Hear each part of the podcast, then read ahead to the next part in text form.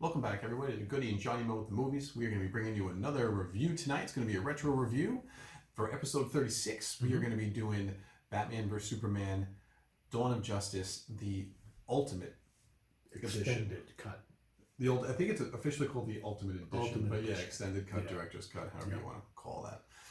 Uh, so, but before we get started with that, as always, we're going to do a little drink of the night. Well, first off, I am wearing a birthday present that I got recently, a Dwight Schrute from The Office, uh, saying, saying false. I just started getting into The Office this this recently. Yeah, really just funny. this pandemic. Um, but I am drinking a uh, Bitburger uh, Fest beer, which uh, looks almost like like Christmas orientated, but it's not. Like uh, upon further re- review, it's definitely related to uh, you know Oktoberfest coming up. It's got the pretzels on it, and uh, it's something I've never had prior to this year. I've never seen it. It's probably something they come out with Seasonal, right? seasonal, and I've never seen it. And maybe it's their first time. I don't know, but it's actually pretty good. It's a it's a little bit darker, cloudier, strong, slightly stronger uh, version of Bitburger, which is great change of pace. Very nice. And what is that mess that you got? Oh, so this is my my favorite time of year for for beer drinking. Uh, October coming up to in the you know, fall. we've got uh, we've got Oktoberfest and pumpkin ales, and this right here is my pumpkin ale.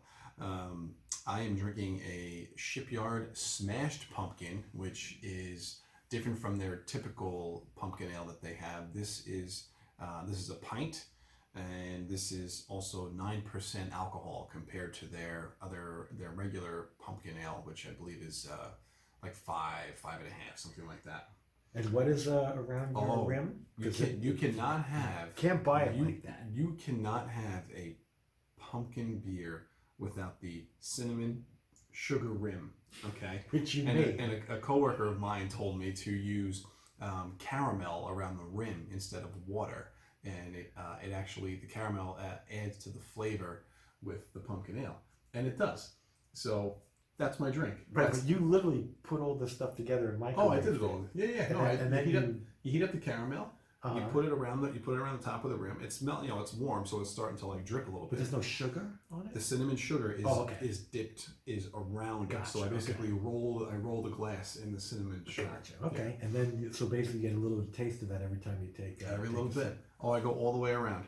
Oh yeah, this is Yeah, fantastic. it's, it's it looks great. Yeah, no, this is my favorite time of year for, for beer drinking. Uh, I love Oktoberfest and I, I love uh, Yeah, I mean. I, I mean, I'm I know I'm part German. I think you might have. I am. You have Yeah. part German in this, yeah. Mhm. So, yeah, Absolutely. right up our alley. So to uh, to episode thirty six, everybody. make sure I don't get Yeah, any- yeah. Don't don't take don't that cinnamon with you. Cinnamon. Uh, thank you everyone for watching, listening, however you're doing it, podcast or YouTube. Or like my wife, by word of mouth, I just tell her about it when I get home. well, typically the next morning because we usually do these late, guys. Oh yeah, it's late. It's I think it's after ten o'clock Mm. Eastern Standard Time. So, a couple, uh, a little over a month ago, I think we did uh, a Man of Steel retro review, and we did a pretty in-depth, I thought, review of that film Mhm. that kicked off the the new DC film universe uh, or the That was the DCEU. first film in the new DC universe. Whatever. That was the, the first connected film Okay. in that in, in the universe there. Okay.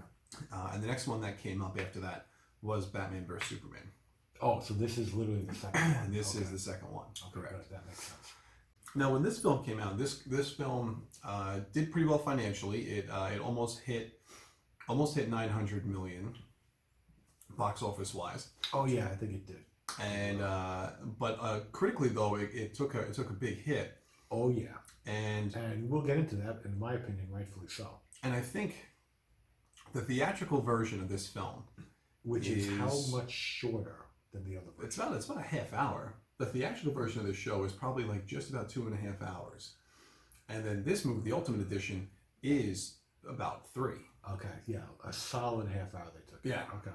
And in my opinion, uh, the Ultimate Edition adds much more to the context of the film. Oh, hands down. Um, I mean, it's been a while since I see. I think I've seen the Ultimate Edition with you before. The Ultimate, yeah. When I think when I first got it, because I was like, you have to watch yeah, it. this is the second time I've seen Yeah. the Ultimate Edition, and I and I, if, I, I'll be honest with you. I think the theatrical release I saw in the movies, obviously. Mhm. Um, I don't even know that I saw it I've seen it. again. He, uh, I think here. I think I saw the theatrical cut three times when it was in the movie theater. Yeah, I did in the theater, but did you ever watch it? I don't think I've watched Home? it beginning to end ever again Yeah, because once the Ultimate Edition came out, you just stuck with to that. me, that's the film that should have been out. Now, Mm-hmm. why they didn't release this film in the theaters is anyone's guess. Most likely due Most to likely more viewings because it's a shorter too film. long. Yeah, and that was that was their thought on it. I mean, at the end of the day, keep in mind, almost every single film that is filmed is, you know, is edited. Like, You know, like, you know, it, nobody, nobody, nobody releases a film with all the footage that is filmed. Or, Right. You know, I would say not, unless you're, you know, total, you know, unless I don't know, maybe Alfred, even- maybe Al, maybe Alfred Hitchcock. But even, even the Ultimate Edition itself had cutscenes to it that Yeah, it's like they Not didn't, everything was right. They didn't put everything in there either because you know they, you know, it's like the guy says, okay, you know what, I want to release it with, you know, with more stuff added in that I, that he thinks is going to make the film better, and it's like, the choices that they made, I think, um, you know, to me, yeah, exactly. They, they, they, felt it was too long, so what are you going to cut out? Are you going to cut out, you know, the action sequences, the ones that No. you know, especially since those are the ones they probably spent a lot of money on, or are you going to cut out, you know, the things where people are talking? And as it turns out, they cut out almost a half an hour of people talking, which was a shame because the stuff that they were talking about mm, was important. explained Right. so much of what was going And on. I think that was part of the problem with the theatrical release, and I can understand why the critic score was was so harsh to it. Because if you watch, there were some like really I don't want to say hard cuts, but the cuts that were made, the scenes are not fully developed or fully explained, yeah, and it to me it loses credibility, unfortunately, in that aspect. it didn't. Right, there, there were there were definitely scenes that like didn't make sense. You didn't know why certain things were happening, and then there were certain scenarios where things happened, and you don't really know what it, what what the hell just happened, and they didn't explain it after the fact, and you're just Right. like, like Two specific examples of they, this. why did they do that? Well, well, actually, we could say three specific examples of this. One of them, right off the bat, is the introduction of Jimmy Olsen. Jimmy Olsen is not introduced in the theatrical cut. You basically just see this photographer, and he's already like with Lois meeting um, the the terrorist, Mhm. and then he gets basically found out that he's a CIA agent, and then ends up getting He winds up getting killed. off. And you don't know that's Jimmy Olsen until the credits roll, Yeah, and then you find out it's yeah, him. and because we always stay to watch the credits, you know, I'm sitting there going like, I see, like I saw that. I remember seeing that in the credits, going Jimmy Olsen. I'm like, who the hell was Jimmy Olsen in this movie? Mhm. Was it, you know, I thought it was like the other guy, you know, the guy, you know, little like smart mouth that works um, in the in the yeah. office, and I'm like, was that Jimmy Olsen? And you're like, no, that's so and so. I'm like, Yeah. I'm like, okay, and then I think we even figured out it had to be it's the, the guy. in the Well, I beginning. knew it because I had read something prior that Oh, that, okay. that he was that he was in it for that short And scene. that to me was just like, I'm like, that's just stupid. I'm like, I'm like how could you have Jimmy Olsen in the movie and Yeah. not even know it until you got to the credits if you stayed long enough to watch the credits and you had the presence of mind to read the credits? And then after that, the other scene was is right after that when uh, KGB ends up killing all those all those uh, villagers and terrorists and basically throwing them to a pile and burning them, Mhm. making it making it appear as if Superman uses heat vision uh, to kill them all. Uh, the other one is uh, Scott McNairy's character who. Uh, was the Wayne employee that had his legs amputated. Mm-hmm. Okay. So there's the scene at, towards the end of the film where Lois actually goes into his apartment and looks around, and you can see that it looks like it's it's all like you know Superman hate messages all over the place, making it look like as he was going to try to kill Superman in the courthouse. Mhm. But meanwhile, Lois figures out that he didn't know he was going to die. He had like fresh. He had just gone shopping, and he's like he and then all of a sudden you find out that the wheelchair had uh, was lined with lead, so Superman couldn't even see that there was a bomb in it. That stuff is not in the theatrical cut. Yeah, and it's all these like little things that like you know it's like you know I, I'm I'm sure at the end of the day when filmmakers making their film, you know they're they're just they're doing all the stuff they want to do, and you, you don't really know how long the film is going to be. I think until after you find it, you get all the shots, and they had all these these good scenes that you know. I think from the the, the people make the money making people standpoint, they go, "Oh, this is boring. No one's going to like this." Right. And it's like you know when you have like not for nothing when you have an idiot like that in charge of the final cut, like that's what happens. Like you get rid of things that make the movie make sense Well, you're interfering at with. the at the expense, you know, eh, you know. Oh well, exactly. Make sure to keep all the action scenes. It's like oh, I like great. Everybody likes the action scenes, but if you're in the if you're in a movie where the whole chronology of the storyline is like conf- Chopped. is confusing, It, it, it gets choppy. like like Yeah. that detracts from the rest of the movie because Oh, the, the fight time. scene is starting and you're more like how the hell did we get here as opposed to being able to sit back and say okay this is where we are i understand how we got here and enjoy the scene Right. you know it re- to me it, like to me i just found it very detracting from the film because i was like yeah it was fun and there was a lot of great stuff and we'll talk about all the great scenes of it Mhm. but i was like I, I remember telling chris when I was like there were so many things that happened. I, said, I had no idea what the hell was going on or why. I'm like, did you feel the same way? I did. Well, especially watching the theatrical Yeah. uh, version of it. Mm-hmm. Um, this film, uh, to me, so we get we get Man of Steel, we get the introduction of Superman, and um, this film we get the Ben Affleck's introduction of Batman. And Oh, that's right. This is the first this Ben is Affleck. first Ben Affleck. Now, to me, this was very much a Batman centric film with Superman in it. Even though it's named Batman vs Superman, Well, You would- Batman's name is first. and it is first in this, and you would think that these two would share the same amount of screen time, and I actually don't even think it's close. I think Really?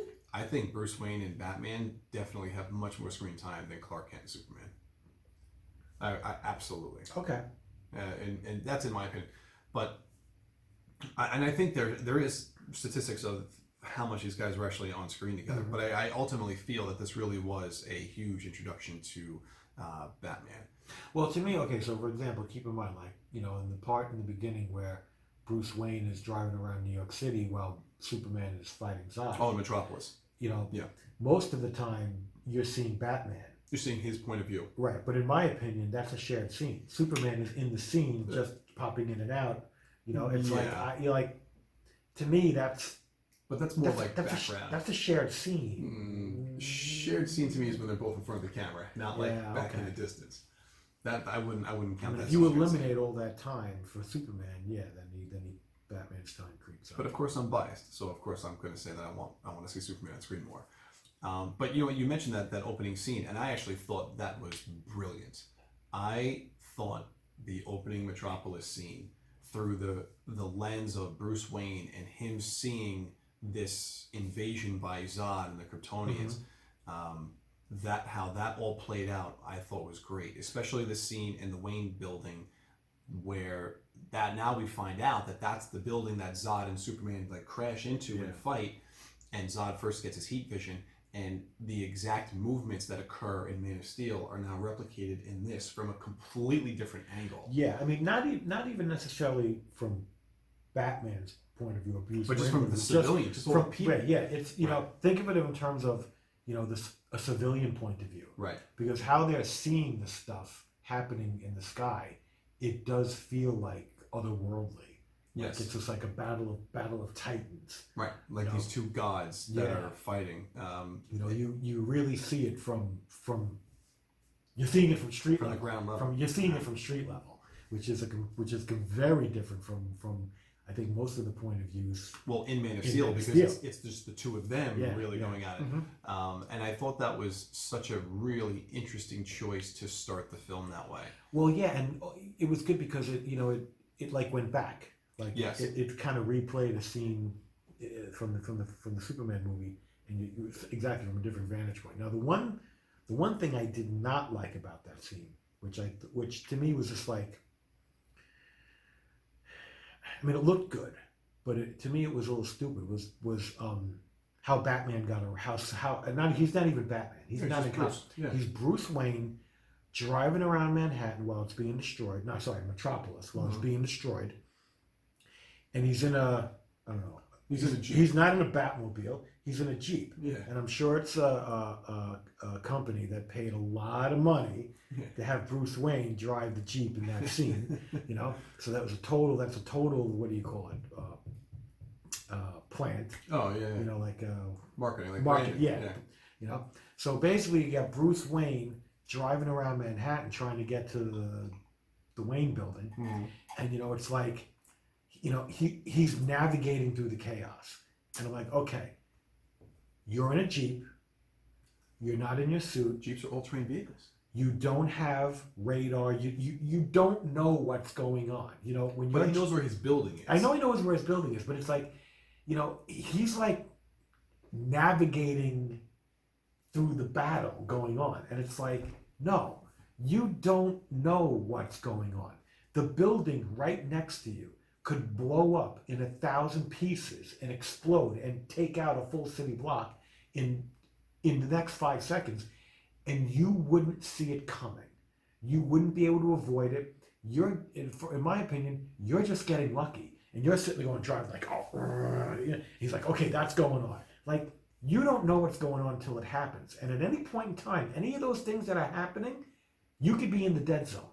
Like there's no way that he, you know, it's just like he's like, well, I'm Batman, I can do this. It's like, Well, I don't know if it was. I don't think it was so what? much of his Batman that he could do this. I think it was more or less that he's thinking, I got to get to this building that Yeah. that my people are in and but, get them out. but out. he's like literally driving like like he's you know a strategic this is a strategic scenario and Oh, he's yeah. maneuvering and you know i'm just going to work my way through it whereas like like no you're a lot more vulnerable than you than you than you than you think you are right now you at any point in time you can be demolished and destroyed and there's nothing you can do about it and you wouldn't see it coming no matter how fast you drive no matter how much you think you see as you're looking through your windshield going 80 miles an hour like you know like you like Well, you don't he's- see what's happening i just I thought it found was that a good scene. I it's it's a great action scene. I'm just sitting there going like, this doesn't make any sense. He's in a jeep. He's not even in the Batmobile. I'm like, he doesn't know what's going on. He doesn't know where Superman and Zod are. He doesn't No. Like He doesn't even know what's going on. yeah, like the building right next to him could just explode into. And I'm like, he doesn't know. Like he doesn't. He wouldn't even see it coming. Like everything just happens to be in a way where he can see it or he can get out of the way. I'll go down this block instead. Like you know, if you were a block further, you'd be dead He was smart. He got You know, out of the way. he could see the thing that he would never be able to drive through. Well, if he was a block further, he would have been dead. You know, in ten different scenarios. So anyhow, that's that's just a scene that I found to be a little sounds great on paper, looks great on the screen. Think about it, and you're just like, You know what they should have done? they should have had his moonroof open so he could see above. he should have been a helicopter and just flew well, he got out of the helicopter. right, right, yeah, yeah. Don't He got out of there. Actually, funny enough, he got yelled at by that because he got that- yelled at by who? he got yelled at by the safety crew. So Zack Snyder did a Oh, really? did a watch along um, a few months back during the beginning of the pandemic, and uh, he during that scene, Snyder says he's like, "Oh yeah, Ben got yelled at for that because as he he was supposed to wait till the helicopter like touched down before he got off of it. Oh, so this was like a he was in a This is a real, real thing. He Oh, was in yeah, a real he was in a real helicopter. helicopter. Oh, okay, not So, a green screen. thing. The helicopter comes down, and right as it's about to touch down, he jumped out. he jumps out. Like he puts like one leg on the leg of the helicopter Uh-huh. and then pushes himself off.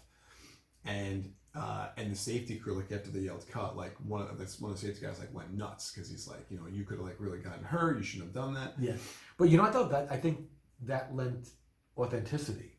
Oh, I think and I think that's and that's what kind of like Zack said. Like, I think that's why if Ben you did. if you were getting in the moment and you were Bruce Wayne and, and you just like, want to get off and you want to get off and it's just like you know you're not like okay wait a minute didn't, sit all the way down yet now I Yeah. can get out. It's like no boom. But I, just, I think that found actually that I'm gonna have to look at that scene next time. I actually found that interesting. I just uh, the- you know the whole watch along with uh, Snyder was it was interesting to get his take on um, a lot of the different scenes that we're going to probably discuss and go through. Yeah. it was just- Well, I mean, I can see the safety guy. This is his job to, in safety. Yeah, yeah, And yeah. It's like, you know, like he's got a because- point to it. I- Because if Ben Affleck would have hurt himself at the end of the day, That goes some- back to the it goes safety back to the safety guy, and he, you know, he's the guy getting you know fired or reprimanded or Mhm. demerits. But uh, I, that's actually kind of interesting.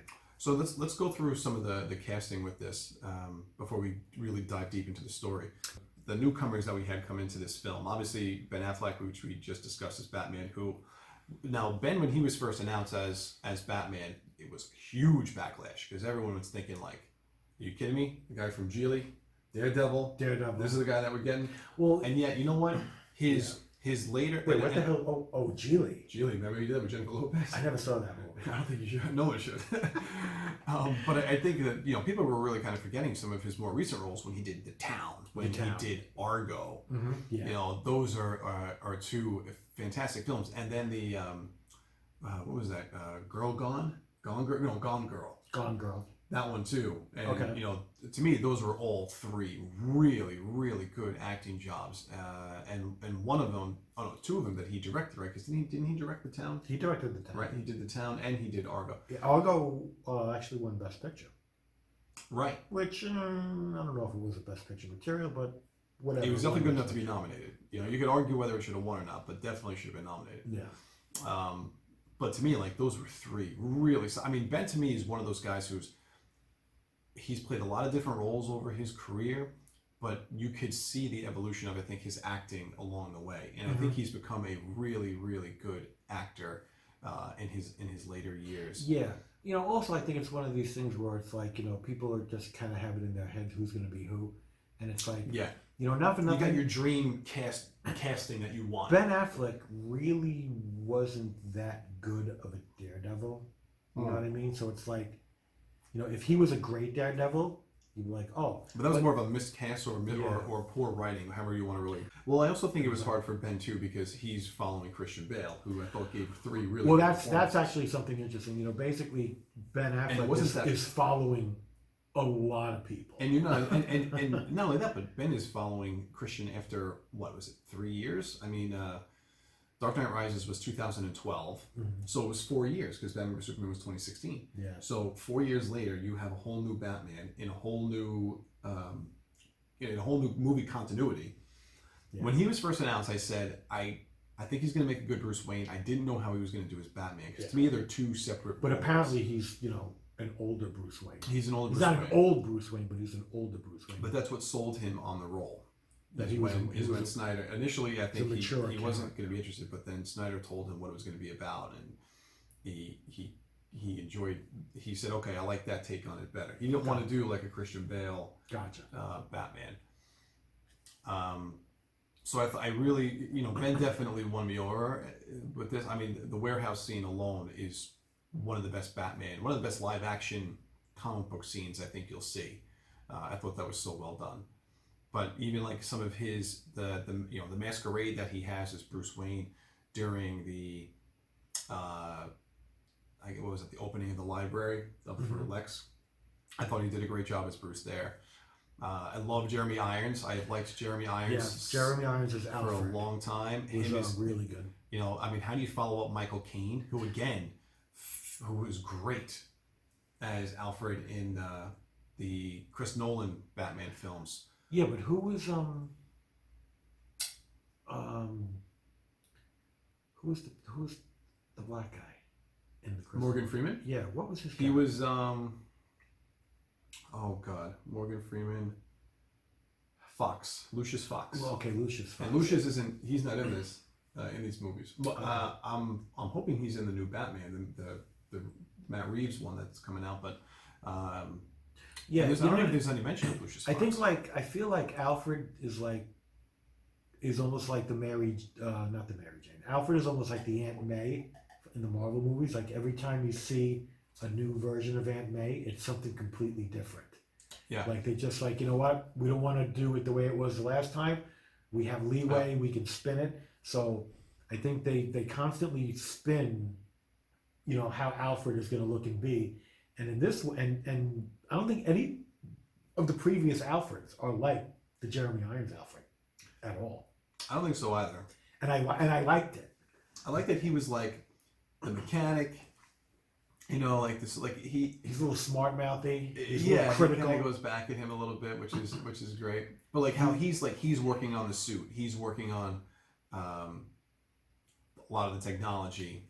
That's, and obviously, that's going he, what should. He, doing. he is older. Than, I mean, Jeremy Irons is older than Ben Affleck. So I mean, it is on. You know, he's Yes. definitely an older character, but he's not. You know, he's definitely not like. I think in any way near as old as say Michael Caine was when he played Alfred, And- and even Alfred Gough, who played it in uh, the Michael Keaton films. or even you know going back to the uh, the Batman TV show, whoever the guy who played Alfred, you know, was you know I forget old that- guy. I forget that name, No, yeah. no idea what his name, but he was very much you know a very like you know Yeah. formal type butler type guy, but no, definitely an older guy. And in this too, again, seeing seeing Bruce play the detective when he was going after the white Portuguese and uh, KGB. I don't think we Uh, ever saw Alfred even in like any sort of butler of uniform. He was like walking around and in a t-shirt after. He was doing. Uh, no, he had like almost like he had like, like, like, like a mechanic. Like he was almost He- like he was in a sweatshop and like you know. he had that for a little bit. No, when he was he was outside chopping wood, he had the coat on and everything. So I mean, I think it, you know, depending on the scene, but you know, he was never in like a formal like butler attire. yeah, like you know, coming in, you know, But serving dinner. And, I think his role at this point has kind of just surpassed those needs, and I think that's Yeah. to me. I'm like, I I, I bought into that. Like, I don't. No, I need, did too. I don't need to see. that scenario. uh, Right. I don't. I think need, we, I to think we've actually seen that enough. So if you're gonna do something different, do it like this and, and work Yeah. it in, work it into the story. And it like you know like it almost makes it like a different type of relationship. Mhm. So I was actually, you know, that to me was interesting to see a fresh take on the Bruce Wayne Alfred relationship. Mhm. You know, seeing interactions and things that you've never really seen in the other films, and it totally worked in this case. And then we ended up having uh, two new people for uh, Bruce's parents. Oh So my the, God. The actual the actual opening scene is you know the, the killing again of uh, of Bruce's parents like because we haven't seen that enough. But uh, which apparently took place, you know, because every you know as time goes on, nothing nothing as time goes on in, in the world, nothing really takes place when it originally When it- occurred. When yeah. people like you know, you know, so it's like whenever I- when I it really think- happened in the late 30s. is happening now in the in the early '80s because I think it. um you know, if you look at the marquee of the film, the the leaving, I think I think it was Excalibur. You know, and that's that, I think that came out in But it does talk, '81. and it does talk about Zorro. Which is like yes, I think uh, Zorro the Gay Blade with uh, Rich Richard Hamilton. and that's the movie that you know that they came out of Yeah, uh, in the comic book. But yeah, they had they, they talked about Excalibur. There was a couple of other movie marquees, um, the movie posters that were. That Oh, and, and I'll be honest with you, I, I'm a little notorious with that. You know, I anytime I see that, especially if I'm at home, uh, I can pause. You know, I'm gonna say like, okay, when is this movie supposed to take place? Right. Uh, I'm looking up the movie to see if it's the right year and see they make sure that Right, marquees. Get, the, get me sure the details correct. Yeah, yeah, yeah. And it, Uh, and it also it also if you if you really don't know what year it's supposed to take place, that's a hint. Like that'll that's you know those are one of those clues that they give you to kind of give you an idea. But you really got to be on your game to just Mhm. look at the movie while you're in the theater Yep. and say, "Oh, Excalibur, 1981." I can tell you, 99 people out of 100 never even heard of them sitting in the theater that they never even heard of Excalibur. You know, but like I'm sitting there like, "Oh, Excalibur." this is the early 80s. So for his parents, we ended up having Negan. two two Walking Dead characters. Negan and Maggie? Yeah. So I think I remember Negan. I forget it being I think Maggie's um what's her name? Real name? Lori. Oh my god, I don't I know any of their real I names. can't forget. Well, Jeffrey Dean Morgan is Except for Norman Reedus. yeah. Well, Je- Jeffrey Dean Morgan is um, Thomas Wayne, and uh, we'll talk at the, the very end about some possibilities of him coming back. I'm just going to call him Negan if we can. If we- if we Negan, okay, for future for, for It'll be faster to say that. But the the cool effect with this one, where they did the pearls, like this was all about they had the gun, the pearl around the gun. When he shot the gun, Uh-huh. the coil came back and it tore the pearls apart and ripped all the pearls off. That was a different scenario rather than you see like you know Joe Chill like grabbing the necklace and pulling it off of her or something. Was that like supposed to be Joe Chill? I'm assuming that's supposed to be Joe I Chill. thought- they you don't you don't hear the name or I anything thought, like I thought maybe they had the name and it was somebody else. But uh, I mean, I'm guessing that it's Joe Chill. Uh, I think at this point in time, it should be. It's not going to be uh, Jack Napier like the uh, Michael Keaton one. right. So, um, but I, I think, I think those two did a you know. I mean, they're, they're only in the movie for a very very short time. Oh yeah, very short time. But it Yeah. actually it actually is a will um, a well constructed scene. Yes. Like I I, Yeah. I, I kind of enjoyed that flashback scene. It had a little bit of slow motion. Yep. you know, To it. stuff going Yeah. on. Just like you know Yeah. them leaving the theater and everything. Um, who are some of the other newer characters for this film? Um, we got to talk about Lex. Oh my god, We got to talk about him. I hate Lex. I hate. I think he is This is He- so he- Jesse Eisenberg. Jesse Eisenberg, and you know, I don't know that you can blame Jesse Eisenberg. You- you- I think at the end of the day, you got to blame the writing. I don't because blame I don't blame Jesse Eisenberg. I, I Jesse think, Eisenberg has played enough roles where I can uh, understand he is a good actor. yeah, you know, I think he is a good actor, but I really, I really hated the Lex Luthor character in this movie. I thought he was, I thought he was horrible. I thought he was an, half the time an idiot. Um, it, like so many examples, but like, I couldn't stand his ex most of his expositions. Like most of his Mhm. he, he like he's trying to make this point and sound so smart in a way that's like belittling to the people around him, like he's so above. Which is Lex. Right, but if you listen to what he's saying, he's not saying anything that profound. You know, like there was these things where he's like, he goes, um, someone, uh, I think they said, you know, stupid. Someone called him stupid. Not, it wasn't the word, it was some some other adjective. They said, you know, like, you know, you, oh, you're insane. He's like insane. You know, a sick, That's a a six le- a six letter word for people. And I'm like, what are you, idiot? Like, like you're not saying anything that important. You're just saying stuff to hear yourself talk. Like you're not coming out with anything witty. You're not coming out with anything profound. You're just saying this nonsense and pontificating as if you're like this great evil genius who's like, you know, looks down upon everybody. And I'm like, your dialogue sucks. It's like so stupid. It's there's nothing in there. You're like, oh, like you know, like like like like you would expect to hear from like a Doctor Doom who talks, you know, like down to people. right.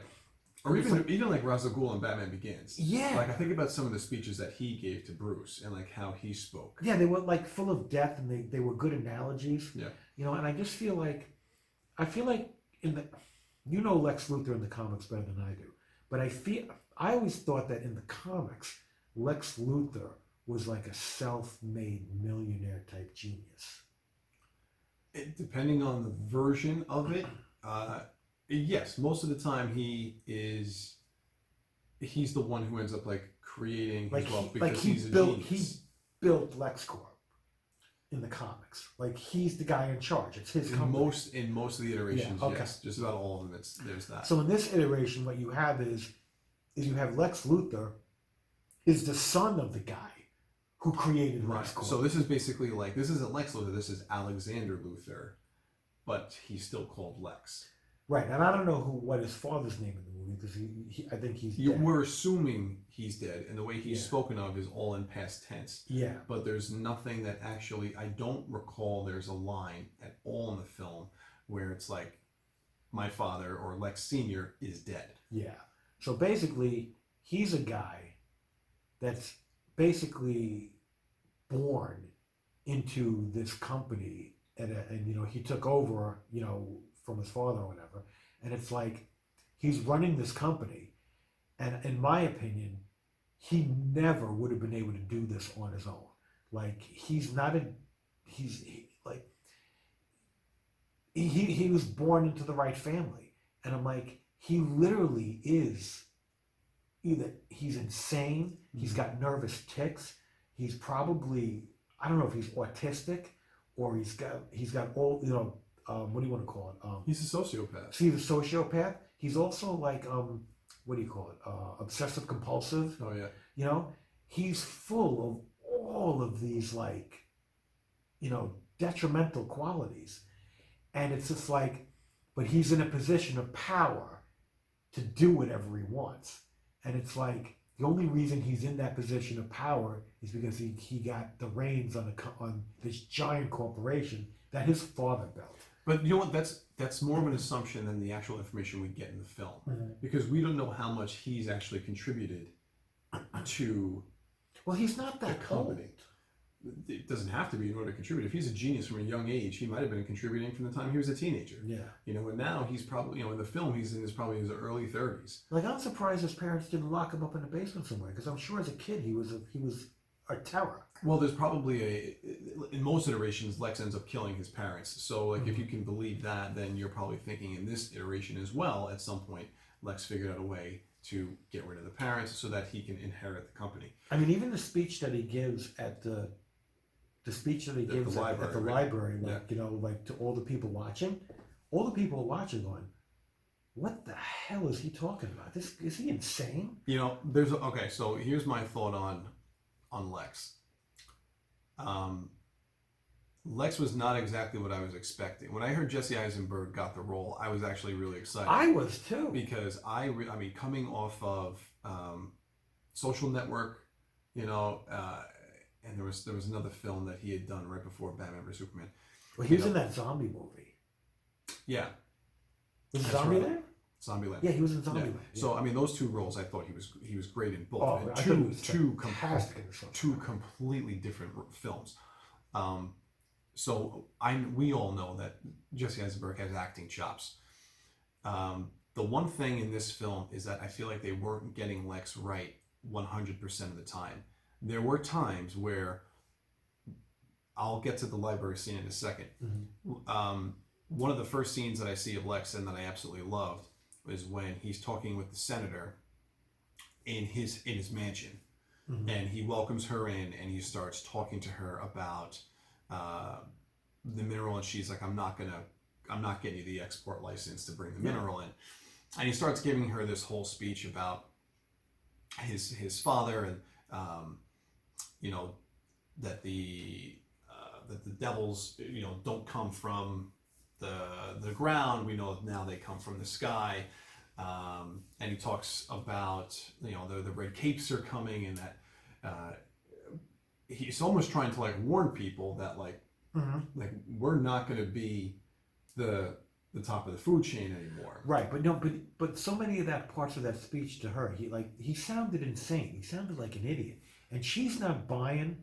his story. And No, I'm like, and I'm like, she's and I don't blame her. and i think Like I'm like, but i think that showed the I- i think that showed it was it's, Ki- no that's, that's not Kyra Sedgwick. who, uh, who is that what's her name Holly Hunter. holly hunter thank you Yeah. uh, again liked her casting i Yeah. liked her casting a lot uh, i thought that scene with there when those two are kind of having that standoff in the mansion shows lex's manipulative side uh, and i wish that they leaned into that a little bit more um, with lex's scenes because he is like a master manipulator and they start they showed that a little bit there and also see there's two different there's two different lexes when you're when you're looking at that opening scene of lex in lexcorp when he starts talking to holly hunter and that other senator Mhm. about um, getting the mineral in the first place Mhm. and he starts telling that story about his father uh, you know waving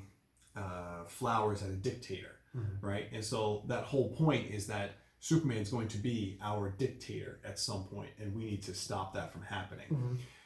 that to me was a, a great scene. The very next scene where he's shoving the Jolly Rancher candy into the senator's mouth, is, is annoying. annoying. Like that Yeah. ticked me off. Like I'm like, I'm sorry, Lex wouldn't. Lex is always the smartest guy in the room. Always. That's how he sees himself. right, He and would that's how not. it should be. He would not feel the need to take the Jolly Rancher candy and push it into the guy's mouth Right. that to me was was awful. Now we get to the library scene. So he starts giving that speech and talking, and when he starts, he is I'm smarter than every single one of you in this room. Mhm. You could see it. Yeah. And then he gets to a point where he stumbles on his words. And then he just fumbles and stops Yeah. and it's like you said like it's almost like he gets he gets so uh, he gets so aggravated with himself i don't know if it's with himself or just The people the around. him. people around him Yeah. and they can't contemplate what he already knows Right. and he just eh, you know just just fumbles upon himself and gets angry and he's like have a good evening like I'm Yeah, done. and it's like you know what you should you should have a little bit more tact and respect for your audience because because in terms of a strategy, right you know, turning You're trying to play this turning off turning role. off your audience and Mhm. turning them against you is not to your best interest. right You know, calling them idiotic jerks doesn't really Well, doesn't, no- isn't a, isn't a smart play. The Lex, the Lex from the comics, that never would have happened in, in a Yeah. public forum like that. That never would have happened. He never would have lost his composure, and that's what annoyed me is that he went from like he went to like this manic state Yes, yeah, he for does. like he like loses for, his for like composure. for like he a, gets a all very short period, and then he rebounds back, and then he's fine. no. It's, it's almost like someone. It's almost like he tranquil like gave himself a tranquilizer to, to calm down. Yeah. I mean, and I also and I like the first introduction that we get with Clark, Bruce, and Lex, like all three of them kind of together. And at this point, we don't know that Lex is manipulating both of them. Mhm. But obviously, by the end of the film, we see that, and to me, that makes that scene a little bit more important because Lex is basically pulling the strings to both, and they both don't even know it. Right. Uh, And I'll be honest with you, that is not that clear in the theatrical version that, that this is all happening by his design. It almost appears Right. to be happening by accident. Right. And you start to see so the woman that so the woman that testifies in court against Superman when you first meet Holly Hunter and uh, that committee that she's on, and the woman is testifying that like you know uh, that Superman doesn't answer to anyone, not even God. Uh, that you know the people in the village is burned. So all that stuff we don't even you don't know and until Lois figures it out in the Ultimate Edition that Lex has manipulated this woman, Mhm. and you don't see that in the theatrical cut, and that's very annoying because that Yeah. to me is that changes the whole meaning of It's- what's it happening. changes the whole paradigm. yes, Because I'll be honest with you, the, the whole thing in the beginning is still a little confusing, even in the Ultimate Edition. It's a matter of like, like, like, like Lois shows up, and it's like you think she shows up for the you know For an interview. for an interview, and it's like these are all the people that are there. But it turns out like there's subsets of groups in there there's more people, right? because they turn on each other and they kill each other. And then and then there's another group of people outside trying to come in, and like it's it's really hard to figure out who is who, and what are they doing, and what are they trying to accomplish. And Yeah. and in the in the in the theatrical version, they hmm. don't explain it well at all. In the in the Ultimate Edition, it is better explained, but Yes. it's still a little hard to follow. I, no, I, I can agree with that. I think that's definitely fair criticism. I, I Like think, who's you don't even know who's killing who. Like okay, well, that gets explained who's later. killing who and why? That starts to get explained later on when when Lois meets up with Right. General Hardwick and they start talking about uh, the bullet. Right. Well, that see the problem is is when you start to when you start getting that information, it's kind of hard to remember To go back, what exactly what happened because it was right in the beginning of the film, Yeah. and you're it's so far back in the film, and it was unclear then. So you're remem- trying to remembering exactly who did what, just to even remember who did what, so that when you get the answers later, you can say, okay, this is who that was, and this is why they did it. Yep. It all kind of blends in together, and it, it was a little hard to follow. Yeah. I think they needed to make that they needed to even it up a more little bit. clear. No. But the fact that so many things were cut out that made that almost impossible to know what the hell's going on. But see, this is why it's, totally it's undermined it. whenever the theatrical version, I find that it, that comes on television, um, I can't. It'll come on TNT, You won't even TBS. bother. I won't even watch it. Yeah. I won't even bother because it, it's not worth getting myself upset watching that film because to me, like that's not the film. Yeah, and That's there literally is. I don't think there's a single action sequence that is added to the film in the Ultimate Edition. They left all the action fighting in there. Uh, the Batman Superman fight, there are a couple of scenes in the beginning of the fight that are slightly different angles, and uh, there is a little bit more to the. No, I'm talking beginning. about like adding an entire scene. No. I mean, there might be shots and stuff. elements and stuff. Yeah, But like they No, kept they they, kept every action scene in, and they were because they were just like, oh no, you know, well, we got Because that's what that, we wanted. That's our bread Right. and butter.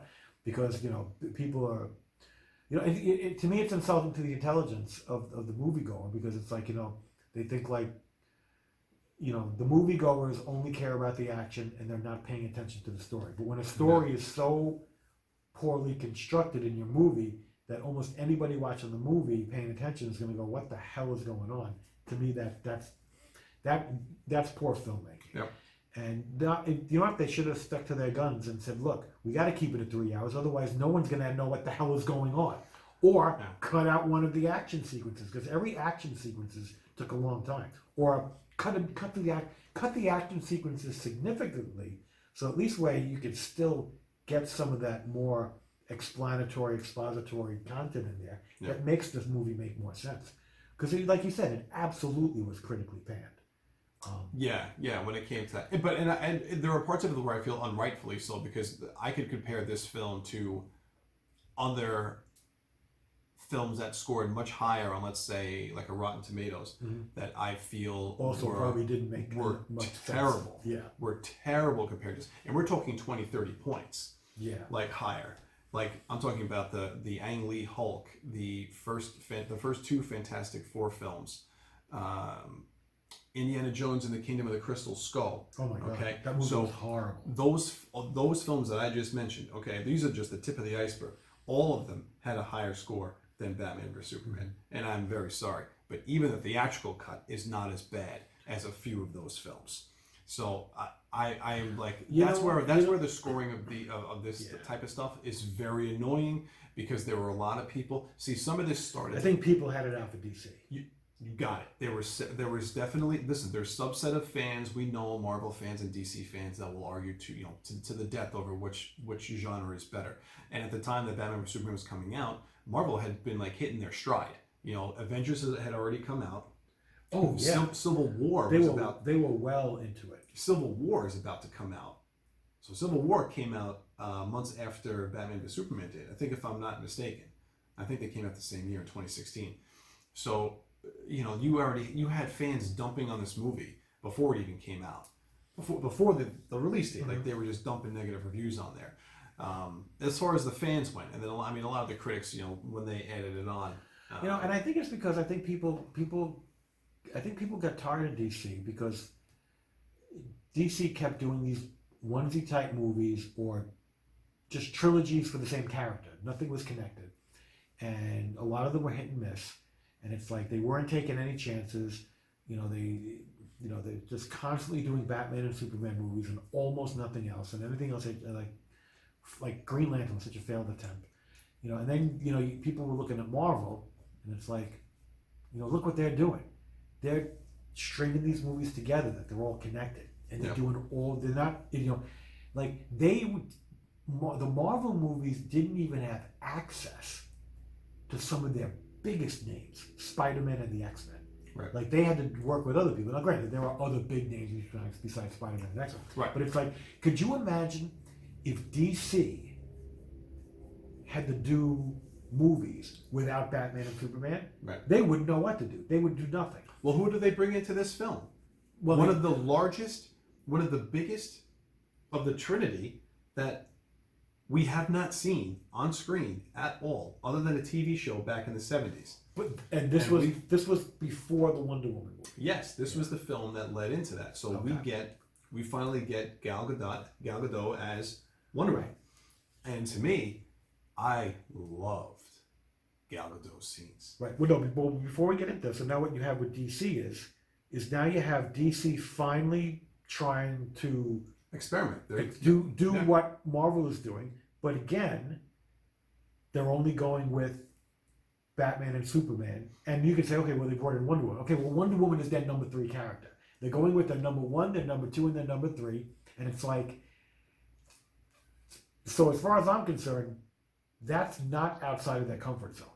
And now it's like, okay, try again with Batman and Superman, and it's like, but they, al- but don't Like- forget also, like y- you need to do it right. You need to do good movies, and it's like so if they don't come out with mo- and that's why I think people had it in for DC. They were like, okay, you're trying to do it right, and this is this is the best you got. Like, are you kidding me? And and I agree with that. That there's you've got to make a, a stronger attempt when you're having a conti- like a connected universe. But and don't I, forget and I think either. and I think Man of Steel was good. oh, I love. I Like I you thought, know- you Man, know I thought Man of. Steel was a good introduction. That's a good introduction. And to me, like, it was like, wow, you're not even doing a Batman movie. You're doing a Batman or a Superman movie. Okay, good. It's like this. This has the potential for greatness. And that's where And to they me ma- and the they took a failed to me the failed attempt was not doing a direct sequel to Man of Steel right away. Kind of like they what they did what they did Iron Man and then they did Iron Man. They did well. The first they did Iron Man, then they did Incredible Hulk, and then they did Iron Man two.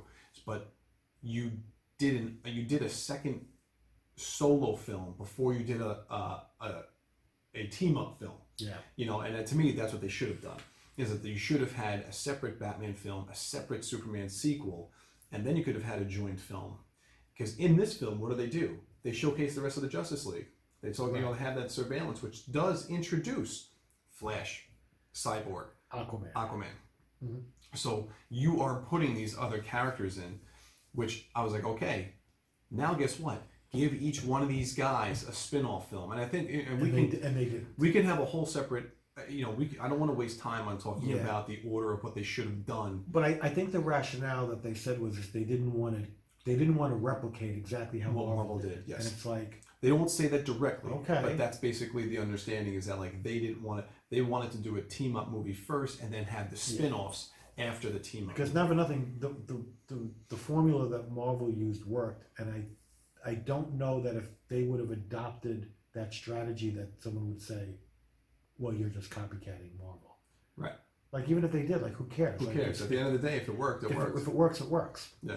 You know, the almost all of Hollywood is based on, okay, who made money? Let's do that. Right. What movie made what Like if you movie would- what movie made a hundred billion dollars? Star Wars. Let's do that. Yeah, like Let's if- try and do that. if you would have told me that, you know, after after Man of Steel, guess what? We've got this whole movie universe, and in ten years from now, we're gonna fight Darkseid. At the end of Right. because at the end of ten years, we're fighting Thanos, and from Iron Man one Right. to All- right. Infinity We're War, going- we're working our way to we're, that. we're fighting Thanos. And right, and that's why I always said, you know, if these if these DC movies do not get to Darkseid, I am gonna be so pissed because that's what they're doing. They're getting That's to what Dark this is Side. showing to. That's yeah. what, and that- that's and, and what's we're supposed gonna, to happen. And, and I think, and we'll, we'll, t- I think we'll touch upon that at the end. So so now we DC finally finally gets their head out of their ass Yeah. and starts to think outside of the Superman Batman Superman, box Batman. and they pull out Wonder Woman, which I think everybody's been waiting for something with Wonder Woman ever since you know Lynda Carter, Yeah. you know, Came retired. onto the scene, You know, and, and I think and that was that was in the late seventies. you know I mean, come, or mid mid to late seventies. Right. And so think about how many years went by. How many 2016. decades? How many? Now, the one thing I'll say that really ticked me off about this and what they should have saved is they showed her in the trailers. They showed Wonder Woman. So you knew she was coming. Oh, you think it should have been a complete surprise? To me, that should have been a Yoda fighting Dooku surprise. Like Wow. you don't don't show that in the trailer. If you were going to do anything, you glimpse maybe Gal as Diana Prince. You do not show her in the Wonder Woman costume. That I would have left for the movie, and you let that shock and Well- awe of her coming down and saving Batman. Okay, I'm gonna say that was more of a marketing decision. Oh, absolutely, it was, and I understand that. And I- but I think it was I- the wrong decision. Yeah, it's a it's the wrong decision if you have nothing to lose, but it's the right decision if you have everything to lose. And I, and I understand why they did it. They wanted to put butts in the seats. They wanted to bring you know probably more females into the seats Right. to show hey, And- listen, but we've you know got what? Wonder I think they're in the middle because at the end of the day, it's a Batman versus Superman movie. Even if you don't know Wonder Woman is going to be in it, people are going to that movie. right. But So if to me, it's like you know that, and that's the thing. Like you know, it's different if like these are original characters that nobody's ever heard of before. You know, is anybody gonna go see um, Hero X versus Hero Y that nobody's ever heard of before? but no, you had people But you to have, see. but you have. This is Batman and Superman. These are these are well established names. It's like one of those things where it's like, you know, it's a new, it's a new, it's a movie with Batman and Superman. Everybody knows who Batman and Superman but they were Everybody's gonna go see it. But they were also banking on showing the fact that, that Wonder Woman was going to be in the film. They were going to get more people that were interested in Wonder Woman to come and take a look at the film just to see where they Oh, were going yeah. in that direction. Yeah. Because Wonder Woman's solo film had people that are not interested in the superhero genre. They went because you're seeing Wonder Woman, you're seeing a female-led A superhero, female-led film, superhero film. film, yep. So you had people go into that that typically do not go see superhero films. Right. And I, I think that's where their mindset was marketing wise. Hey, listen, we could pull in from this. We know we're getting this pool of people, Right. But there's a whole other pool over here. We Right. could probably draw in, Right. And I and I think unfortunately to me that that left a huge that deflated a huge shock value.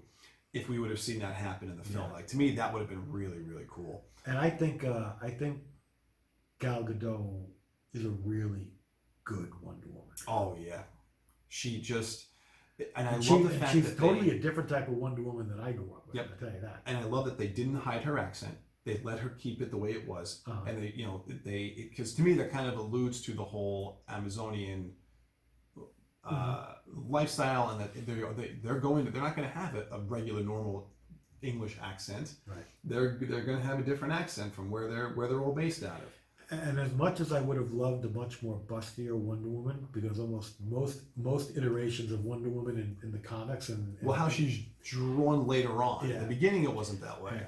But it's like you know, it, but in, in reality, it almost makes sense that she would be less slimmer. She'd be more athletic. She would be more athletic and you know, tighter And I'm, and I'm you know, very happy lean- that and they did leaner. that because to me, that to me, that's more real world. That, that's that's exactly Yeah. what. And and I think you know, Patty Jenkins showcased that very well in the Wonder Woman film, which we could save for another day. Because at the end of the day, everybody still has Lynda Carter's Wonder Woman on the wall somewhere. You can, always, you can always pull that out of the vault and watch that if you want to see really, really great, sexy Wonder Woman. but um, but I, I loved Gal in this. I thought she was she was really really great. Such a really great introduction of that Really character. strong and such good scenes. Yeah. Such good scene. Like the sh- I mean, she had the sh- she, she you know, you know, that that stare down with Bruce Wayne, Mm-hmm. um, not once but twice, Mm-hmm. and I thought that was that was Really, really done. strong. And and I mean, I don't know if we're jumping to the battle scenes, but the battle Yeah, scenes, go right to the the battle battle scenes with Wonder Woman are just fantastic. But it's, it's great because they showcase her as a fighter. Like Yeah. you see, she's a warrior, and She- she, and- and she- thrives yeah. on it. Because I think I think when like the scene where like she gets punched and thrown back and she like Mhm. just kind of like grinds to a halt and stops and then she just smiles Mm-hmm. and jumps right back. Like she, this is like this is her bread and butter. This is what she Yeah. was born for, and you know, and she's good at and she kicks ass. I mean, Yeah. it was really and I and I love I love the scene when like Batman and Superman are looking at her and they're like I thought, she with I thought she was with you. Is she with you? yeah. No, I thought that was that was a great that was a great line. I actually enjoyed that. Yeah, no, she's she was really. sh I mean, to me, I mean, all to me, I think she saves the film for me.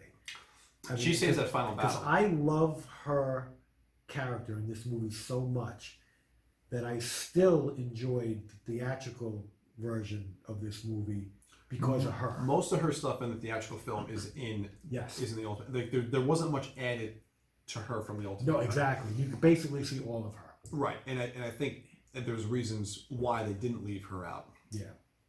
Um, but ultimately, you know, as we get towards the the latter half of the the film, because this is a long film that we could we could really keep ironing out. Um, you know, once we get to the point that you know we see a, a dead Michael Shannon that gets taken, and Lex creates Doomsday. Yeah. Okay. So And well, in, in Zack Snyder's world, I'll preface this by saying he creates a version of Doomsday yeah. not the real actual Doomsday, where if you ever listen to Zack Snyder talk, is still out in the universe. Okay, so one of the things that I find a little annoying with uh, the whole Doomsday thing with with uh, Lex Luthor when Lex is in the Kryptonian ship and he like taps into the main computer and he's like, "Tell me everything." It's like you know what? They're not going to be able to tell you everything. You're not going to be able to absorb everything. You know, telling you everything in the Kryptonian library would take a thousand years, you know, like a thousand years, you know, and you're not just going to sit there and absorb it all and understand it all in, you know, a couple of hours. Like, like y- you didn't walk away hearing everything. Like, you're like, you know, it's like, no, like, you know what? Your mind would be blown. Your mind would be blown. Yeah. You know, it's like one of those things where That's why Lex has a special mind. a mortal vessel couldn't hold like just like in, in Island of the Crystal Stone, where you know um, the girl, Yeah. bad, the bad, the, the bad, know, the know bad German. about, You know, she's you know she wants to take it in. Yeah. You know, like you know she I mean you know like She wants to take all the knowledge. she wants to take all the knowledge. Well, guess what? She explodes. You know, that's what would happen. Like you can't handle it all. There's no way Let's walk out of there going, "Oh yeah, I got it." You know, I, I got it all too, and I now I know how to build. That I mean, that now I know how to build a doomsday. Yeah, and, and I think that Come on, come on. there could have been something that, that could have definitely been written a lot better. Absolutely. Um, You know, but for expediency, he, he had he got enough Yes. knowledge to build a what were they calling it? It did, they didn't call it doomsday. They called it. They, no, it was like- um, an abomination. Abo- yeah, okay, an abomination. It was. Uh, I kind of like It that creature. I like that called They said a creature. Something like that. So. I- know? It wasn't. It something wasn't an abomination. It It, wasn't, no. something else. It was some other name, but whatever it was, Yeah. I liked what they called it. That they basically that, that they like erased it from history or something like that. Yeah. Um, but well, and, and you know, I mean, I guess we before we even get to that that final battle scene, there's something else that occurs is the the fight between Oh, Batman yeah. and Superman. And I think that fight is great because that I can, you know, I mean, obviously we're talking Dark Knight. we're talking Returns. Frank Miller's Dark Knight Returns, high, considered to be one of the greatest comic series. It was a four issue limited series from I want to say the mid '80s. Yeah, 80s. I think it was mid '80s. Yep. Um, you know, you know, it's it's to me that's just one of the.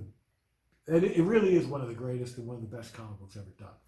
Um, written by Frank Miller and and drawn by Frank Miller Mm-hmm. you know, and the four issues, you know, kind of iconic covers.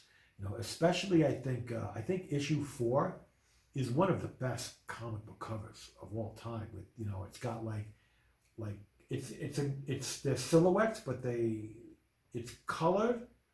It's silhouettes and color, but a lot of the details are kind of dark. But it's like you know, Batman and Superman facing off.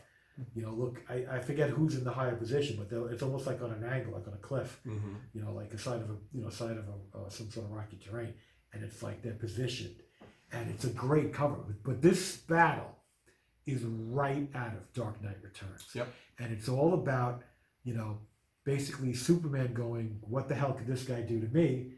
You know, and not Right. really taking it seriously that he could actually get hurt, and Batman just figuring out all these ways that not one of them is a sucker punch, but the combination of all these things is Yeah. gonna is gonna is gonna get Well, the Batman. especially you know we're introduced to kryptonite, and he gets the kryptonite rock, Yeah. and he fashions like into a fa- spear. he fashions a spear. We're gonna talk about what happens to this to the Mhm. spear later because that's one of the things in this movie that makes is it unbelievable. makes zero no sense. Um, but he also makes those gas bombs. Oh yeah, yeah, yeah. The right, the gas bombs. Yeah. So and, and and I think so to me that opening fight sequence, the fight never should have happened, because Clark is trying to tell Batman, he's trying to tell him he's like, and now that he calls him by his name because I almost forgot this. I thought one of the, I loved the scene in the library where Alfred is talking to Bruce and who picks it up but Clark turns his head like what is going on here? Yeah, and he hears it with a super hearing yeah, I like that. and I thought that was a nice little detail that we get showing Clark like being able to use that super hearing like that's something's up. And he even tries to follow him at one point and then he gets distracted by the the deaths on the television. Um, Now at that scene, that same scene where um, Lex like kind of introduces Clark, not Yeah. introduces Clark Kent to, to, To Bruce, Wayne, but yeah. they were talking and he's like, "Oh, look at this." You got to me, Lex Luthor had to know both of their identities already at that point, yes and I, we could talk about that because otherwise it makes no sense. no we'll talk about that because that that disturbs me Because Bruce so much Bruce Wayne is a well-known, you know, well-known celebrity. figure but this is what pisses me off Clark Kent is nobody. Clark Kent is a journalist he should have known who Bruce Wayne is Right. Well, that also, but but nobody knows who Clark But- Kent is. no Like nobody cares. Like Clark Right, Kent he's is not just a- like a well. He's not even like a Pulitzer Prize winning, well well renowned Well, we journalist. He's just a guy who works at the Daily Planet. right So like, But he's also a part. But because you know, you don't know how well read some people are with the Daily Planet at this point. Clark might have written a, a ton of great stories. That's that's one thing we just don't know. We don't know how Right. good of a journalist he is at this point. right, Like we know he cares because the stories you see him going after in this, which is cut out of the theatrical edition. yeah, Like we get more Clark Kent in this. We get him tracking down. He's trying to track down the woman that told the story with the committee and Mhm. find out what's going on. So he goes into Gotham and he he's trying to find out, trying to speak to her. He talks to the woman um, that her her boyfriend was uh, brutally killed because he had the mark on the Batman mark on him. Mhm. That Lex was setting that all up. Where if, if yeah, someone's got the mark of Batman, we're gonna kill them and make it like it's like an execution mark right, right. and uh, and Clark tries to talk to that woman. So to me, that's finally where we get to start to see Clark Kent, the journalist, and he's you can see him starting to talk to Perry at one point, and you know these stories matter, and you can see how he's really trying to fight for almost like the little person, like this. These stories should be coming out, and why are we not? Why are we not publishing these stories? Right. like I liked seeing all that, and a lot of that was cut out. Uh, not the scene with with Perry because that scene is in the theatrical film, but it means more in the Ultimate Edition. Yeah. because you these- see what he's going. Through. These after. are the things that you know give layer and texture to the characters and, and to the film. You know, it just it, it makes it more enjoyable because what you have is is you know like I said they they cut out so much of that stuff. You know, two and a half hour film full of you know these action sequences and things that like you know don't necessarily kind of make sense. You know, you add a half an hour in of all this stuff that gives more information and gives more context and more mm-hmm. texture to, to the to the characters in the movie. It makes it it gives it makes it a more coherent story. You become more I think you become more emotionally attached with the characters as opposed to spending most of the movie trying to figure out what the hell happened and why. And then you know, and then you know, you you go on autopilot once the fight sequence is going because they're just fun to watch. But you know, you I think you leave the theatrical version. I think you leave that movie with a lot of questions. And when you see yeah, no, when you see this version, you know, I don't think all the questions are answered, but a lot No. of those questions are answered, and it just makes for a better film. And I think when you actually watch this film and you kind of think about the the theatrical cut, you can almost like point out, and you know immediately that's new, that's new. Like Yeah. that explains this. that explains, That this. explains Oh, that. now I get that. Right. Now, one thing I one thing I, I think that I still think even in the extended version is a little still hazy is what's going on in the beginning when they're in the desert. Because it's like you have you know it's all these different groups but they're subgroups and there's there's something going on. And it's like you know like they turn on each other. Yeah. and then there's another group in the desert waiting to come in. And it's almost like wait a second who are all these people and what's going on because you're almost finding out from the point of view from Lois Lane who doesn't know what's going on it's all kind of unfolding but you don't get the answers later as to what's going on um, I think in the in the in the, the unlimited version uh, not the ultimate in the ultimate, Ultimate edition. version I think you get a little more of that but the problem is the answers come so much later because all that stuff happens in the very beginning of the film and you're trying to relate that all back. yeah, and it's hard because it was confusing then, and you may not remember it well. And you know, it it's to me that that part of the film is still hard to, to keep it all together after Yep. three hours. You know, but at least you have more information and, it- and it makes it a little better. And we, and like again, I think what we mentioned earlier, you know, now you know that that's Jimmy Olsen in the beginning. You know, you know why they threw him away. I don't know. Right. Nobody knows. I guess they said, you know, we can't have a movie without Jimmy Olsen, but we really didn't write him into the story, so let's just kill him in the beginning. I think that's what it was too. I think it was like, oh, we'll just give him a little cameo here, and, and then just end up killing them off. Um, you know, but when we talk about identities, th- if there's one thing that I get upset with is that I, I do not tend to enjoy when the villain finds out the secret identity of the hero. I, I, I have always found that sacred in comic books, where I Mhm. always enjoy the hero's secret identity to, to not be known, and the struggle to to hide that, to keep that secret from other people from finding out. So in this film, Lex, you know, we find out when when Superman goes up on the the rooftop to once he saves Lois, and he's talking to Lex. That Lex knows his identity, calls him Clark Joseph Kent, right. and and basically also we know it. And then he starts to talk about uh, Batman and how like he's basically uh, sending him little notes to that you know you let your you let your family die and so we know now that Lex also knows that Batman is Bruce Wayne Yeah, but how? and but how and it just it there's no explanation of how that's done there's no uh, security footage that lex has i mean lex has all the security footage and all these other heroes for the justice Yeah, league and what did they call them? The, the heroes? Um, they, they didn't call them superheroes. They they had another name for that. no the metahumans Metahumans. Yeah, yeah, yeah. Metahumans. That's yeah, metahumans. Okay. yeah they call them meta and that is in the comics so that's something that's uh, that's carried Oh, over. is it? yeah that's been a term that dc's been using i don't know if marvel uses that term No, I don't think so. but dc definitely uses that term okay, you would know that better than me because Yeah. you're reading current books. Yeah, interesting. Okay.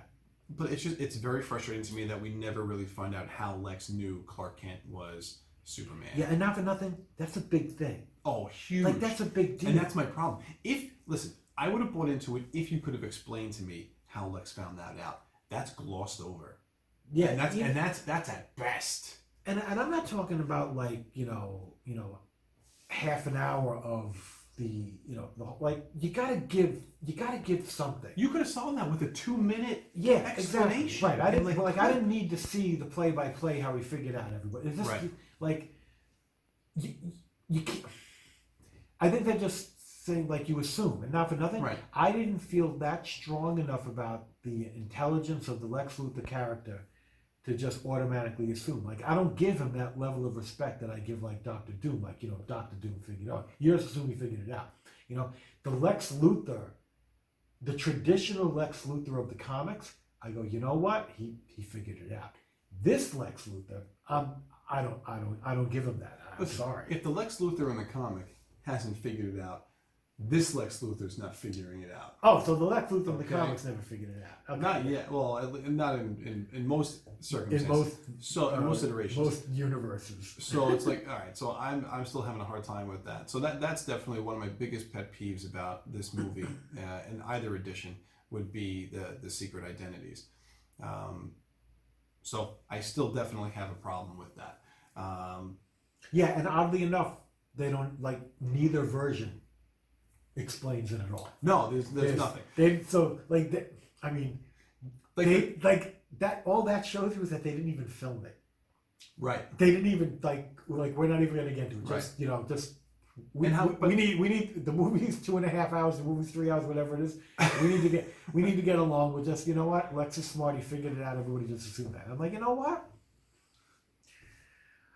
To, to me that would have given more credibility. Oh, and wait to Lex. yeah to the Lex of the character. Like it, you know it, it Well, would it's- have, it's- it it's would have wasted- offset some of the nonsense surrounding it. It's wasted um it, it's it's wasted on that character because yeah lex could have they could have done so much more with lex You know, because it is not obvious that he's pulling all the strings all the time. certainly not in the theatrical version Yeah.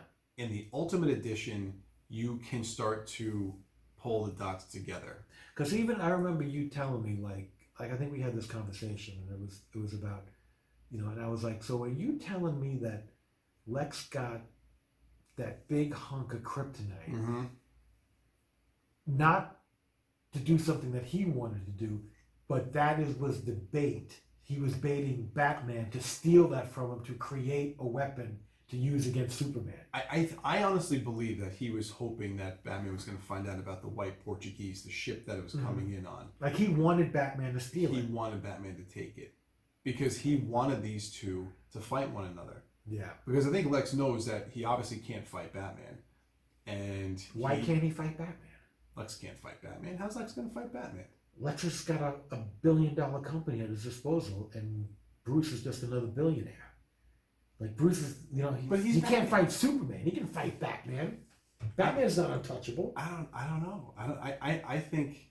I don't know if he could. I, I honestly think he would have a lot of trouble with that. So, Yeah. but uh, that's why I think he set it up so that these two would basically take each other out. I think that's that's that's his ultimate goal is to basically have them both take each other out, or he was going to take out whoever was left standing. Well, I mean, because at the end of the day, I think he's trying to empower Batman to take out Superman because I think he wants. I think he wants Batman to take Superman out. I can see that. I don't think he wants to use Superman to get Batman out because that he then he's left with Superman. At the end of the day, like you'd rather have to deal I, with Batman. I'd rather have to deal with you know a human guy and who's rich with his you know like he's got his contraptions. Got Well, and especially you know his identity. We're both mortal. Right. And, You and- no, you know? I, I can understand that, but I, to, yeah, that So the question is, do you think Lex Luthor would have been able to create that spear that Batman created? I think Could would he could have he created his own, an own Superman, ultimate Superman weapon on I think own? he would have ended up coming up with another use with that kryptonite Something like rock. it. He would have come up with some type of weapon, using it as a weapon. Yeah, like I But, I think mean, I, think he would have been able to do it. But I mean, but ultimately, I think It's more fun to get Batman. my thought is that he was hoping that Batman was going to take it, and then of course, once Lex takes Martha, he's uh, you know baiting Superman to kind of do his bidding, and and that's where we you know, we were talking earlier about you know Lex, and, and this is again one of those scenes when he's up on that that helicopter pad. He's the manipulative Lex Luthor that we all know right. where he's manipulating Clark to do what he wants. He wants him to take out Batman. So he says, "Look at all the I have your mother. Okay, I know who you are. Yeah, Go kill Batman and I'll let her go. And now you're going to do what I want." So to me, like that is that's one of those scenes where I thought they nailed Lex, where they got him, Right. where they got him right.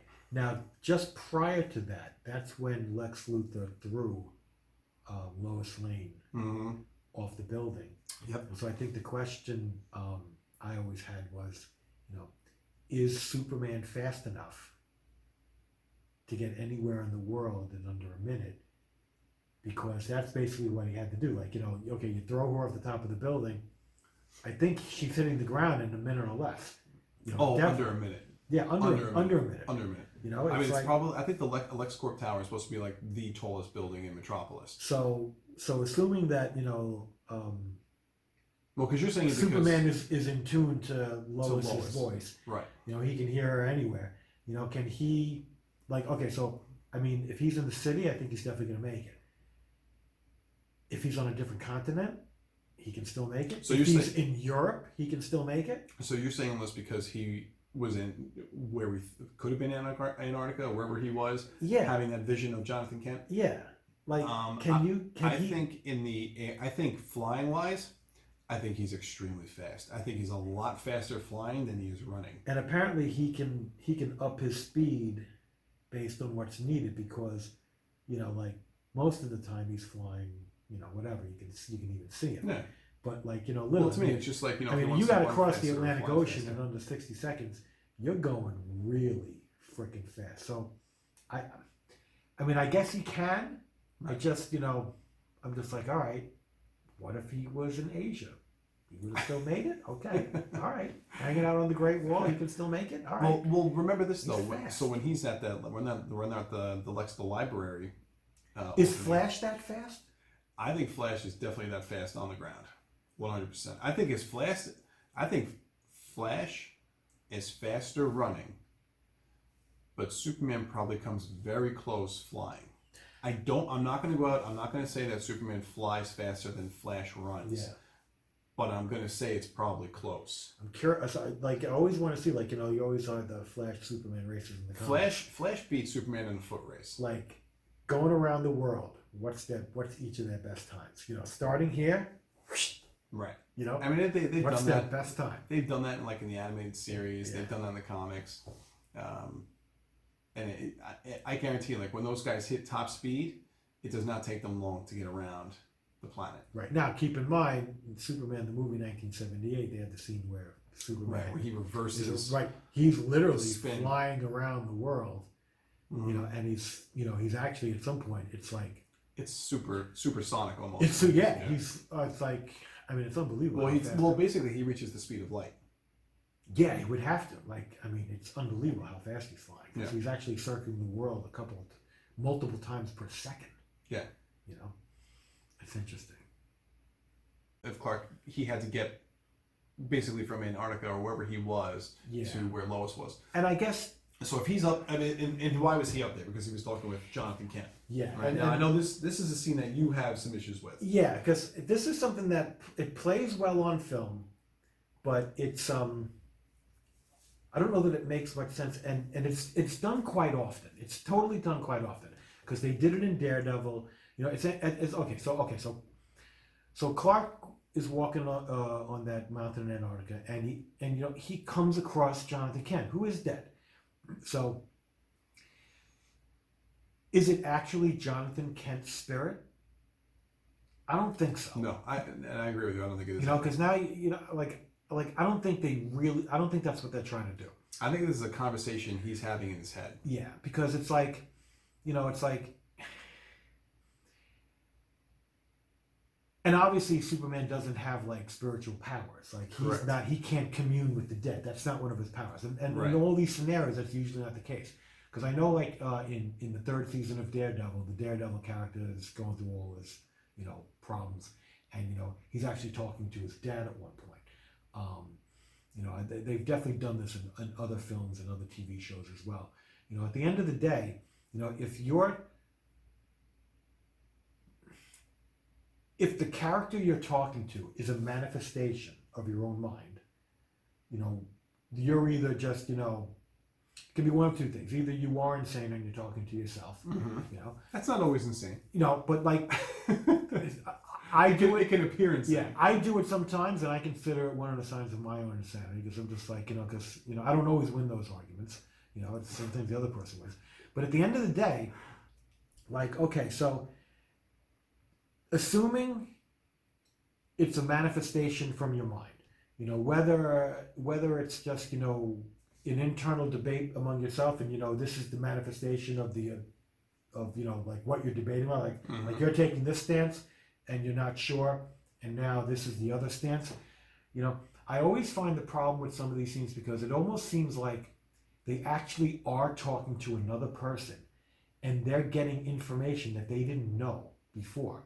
Like Right. like okay, so like like you know the Clark Kent manifestation uh, sorry, the the um fault Jonathan. Jonathan the Jonathan Kent manifestation can't all of a sudden come out with this truthful comment of the past of something that happened to convince Clark of something else that Clark doesn't know about. Like you don't get revelations. You don't get insights. Right. Like Clark, you know, Jonathan can't say, Well, let me tell you what really happened when you were a kid. And then tell him something that Clark didn't know. Because you're not talking to Jonathan Kent. Like you're like and I think a lot of those scenes play off that way where like, you know, the John the the the, the spirit that you're talking to is gonna get tell you something you don't know and convince you of of something like you Like in, you're gonna gain enlightenment. Yeah. And it's like, no, like that it's it's not Jonathan Kent. Like you're you're not getting some secret story from the past that you never heard before. Like it it, it, it you know it just doesn't work that way. so so so with that scene, Jonathan's basically telling Clark a story about how he helped his dad save the farm Yeah. from years ago. Right. And that and either he had already told him that story in the past and he's reliving it, or it's something completely fabricated from his imagination, and that's just insane. Right, and and this is where I don't think it's that. My thought on this whole thing was that this is probably something, a story that Clark had heard when he was a kid, forgot about it because he didn't really understand the meaning of it, Like a hidden memory. a hidden memory. But now that you know he he's you know he's on like the down and outs of of just humanity in general and just seeing all the negative and, and he's Mhm. taking in all the, the for all the good that he does he's he's focused he's so focused right now on the negative interpretation of him by people in society Yeah. that he he goes off and uh, has to get away to solitude. Um, and when he sees his dad, his dad starts talking about this story. I feel like to, to me, it's like this isn't something that's new. This is just something like it's it's almost like his subconscious talking to him, like, "Hey, remember that story that Dad told us when we were younger?" And he's basically Jonathan Kent talking about um, doing something good, but there's a consequence Mm-hmm. at the end. Yeah. And and this is where like and Clark only says one thing to him. So they don't have this back and forth conversation. It's just he just listens to Jonathan start talking and then at the end he finally says to him, "Did the horses ever stop screaming?" Because the horses in the story they drown on the Lang farm. Mhm. So his dad used to hear that, until, and he's like, "Yes, they stopped when I met your mother," and I think that makes Clark realize how much Lois means to him, and that Lois kind of grounds him a little bit. Um, so it, I ultimately think that it wasn't new information. I think it was just something that was being brought up from his past that maybe didn't make sense when he was a kid, Right. but has some relevance right now. Yeah. At the very end of that scene, Clark, the, the camera pans to Clark, and then he says, you know, like, I miss you, Dad. Yeah. And then it pans back to I'm where gonna have to. Jonathan I'm gonna have to. wa- and, and, he's, and, it's gone. Yeah, and there's nothing there. But they really make it. They present that scene as if he really does. He's walking, and he literally comes across him. Well, it's because You know? it's because Jonathan Kent's Yeah. taking those rocks and he's building some type of like barrier. Or, Yeah. So now he's even interacting He's with with, with the physical world. space. With- yeah. But when you go, but, but when he you, he pans back, like there's nothing there. There's no rock wall or Yeah. anything that's there. So Yeah, it's just it's just a common thing that they do, and it's like if you really think about it, ninety nine times out of hundred, it has to be a projection from the guy's mind, and, Oh, and it, yeah. you know, and he either that's just either the way of dealing with the situation, Mhm. or you know they're just nuts, you know. So it's it's interesting, but they, they go a lot of a lot of people go to that type of scene. The one thing I wanted to mention with this is that I, I really, the one thing I liked, and it's only for a small portion of this film, is there's a um, there's like a, a two minute, almost like highlight film of of Superman and some of the deeds that he's been able to do around the world, and it, it's it's right after that that library scene where where Superman follows Lex, uh, follows Bruce, and then all of a sudden he looks at the TV that everyone's watching in a kitchen, and he Oh. sees the girl, and he In sees a- the building in a burning fire. in the fire. This is in South Somewhere in America. South America, So he goes down there, and he's, he of course he saves her, and it's like the Day of the Dead. you know, and that inter- that is interesting because I think you point out in the past that he um he gets to South America pretty fast. He gets there quick. Like- he's, he's there. like- I mean, because the building's still burning, the Yeah, he like- gets like there, he- and the like- person's still there. and she's got to get out Yeah. pretty soon. So he actually makes so he can So he gets there needed, pretty he quick. can get there pretty fast. But the one cool thing is that after this scene, there's this whole montage that occurs, and it's uh, it's people talking about him and what what does it mean now to have someone like this on our planet. And to Yeah. me, those are those are real conversations that would happen if something if somebody like this actually came to our planet. Uh, and and to me, it, it's a it's a real modern look at Superman. This is not a this is not a 1978 look at Superman the way that Christopher Reeve was presented, where everybody was everybody just is all happy. all, all happy and open to like Little- have this person little- in. and it's a little bit of naive. You Yeah. know, you know what? They do touch upon that in the Man of Steel, though. When when Perry says, "You're not, Yes. you're not publishing a story, Right? Can you imagine what how people would react right? knowing Knowing, that a being like yeah, this like it would existed? it would cause Right. worldwide turmoil. And, and, Yeah, and so- basically, and, you know, we have someone like Neil deGrasse Tyson, who's a you know world-renowned astrophysicist or some type something in uh, in the physics realm. Um, you know, and he gets a little cool cameo in this, and he's talking about how you know humans at this point we find out that not only are we not alone, but we're we're not even special in this universe Yeah. because there is Superman, Yeah. and he you know and, and all that he can do.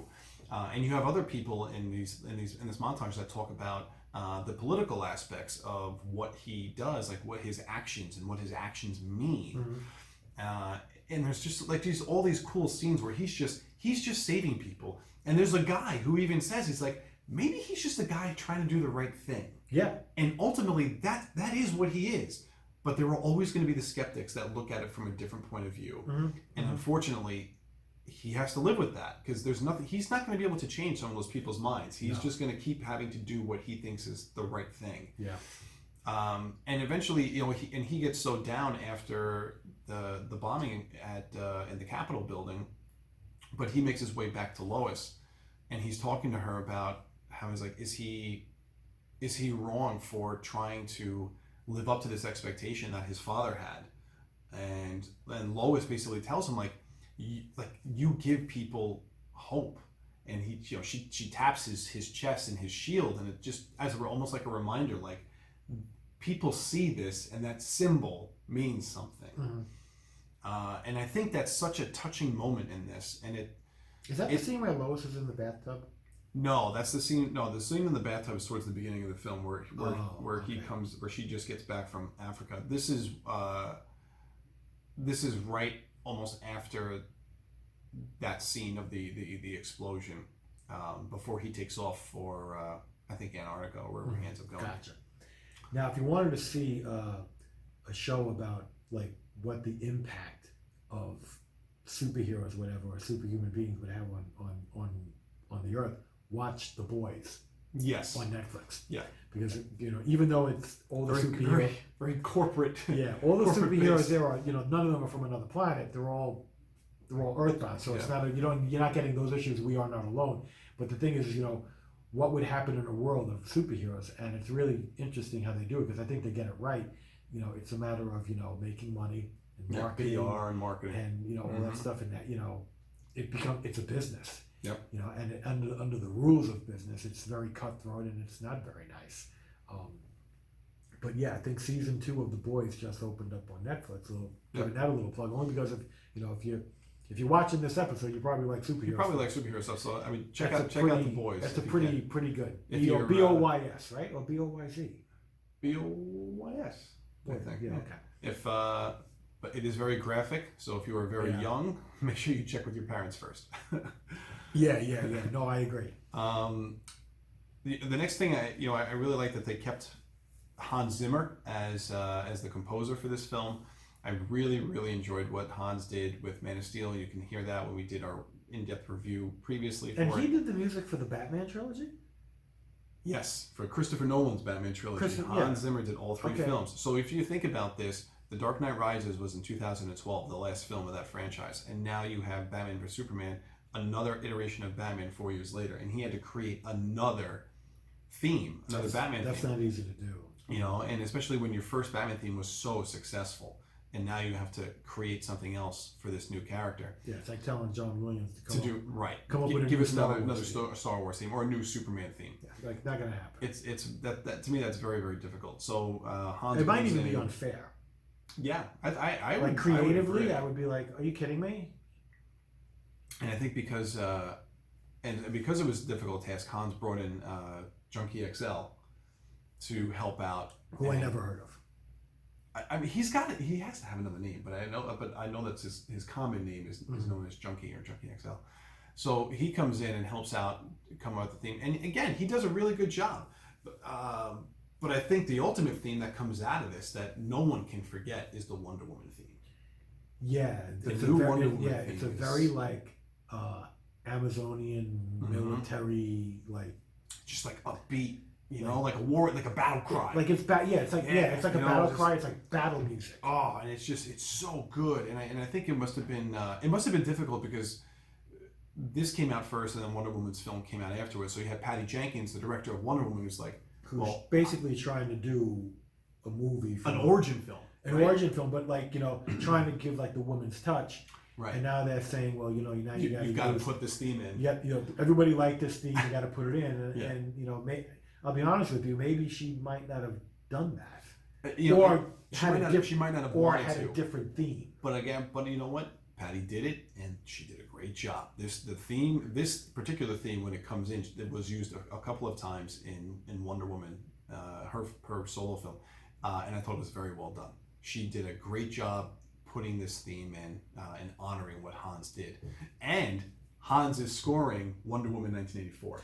Right, and I want to just talk really briefly about that because we were looking forward to Wonder, Wonder Woman eighty four before um, uh, COVID nineteen broke out. It was going to be released and this and that, and not for nothing. So I mean, right now all we've seen is trailers, but the but the first trailer that they came out with for Wonder Woman eighty four is one of the best trailers I have ever seen in my life. It's it's one of my favorite trailers. It's so good.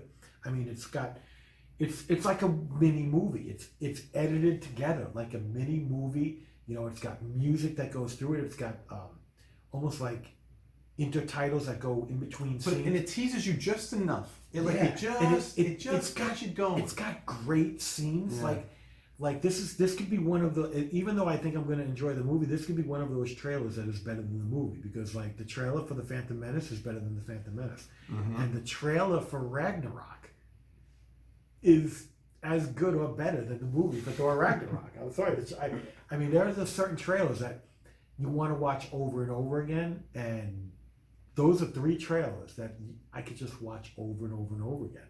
and you you never got tired of it. No, I never did. I never did.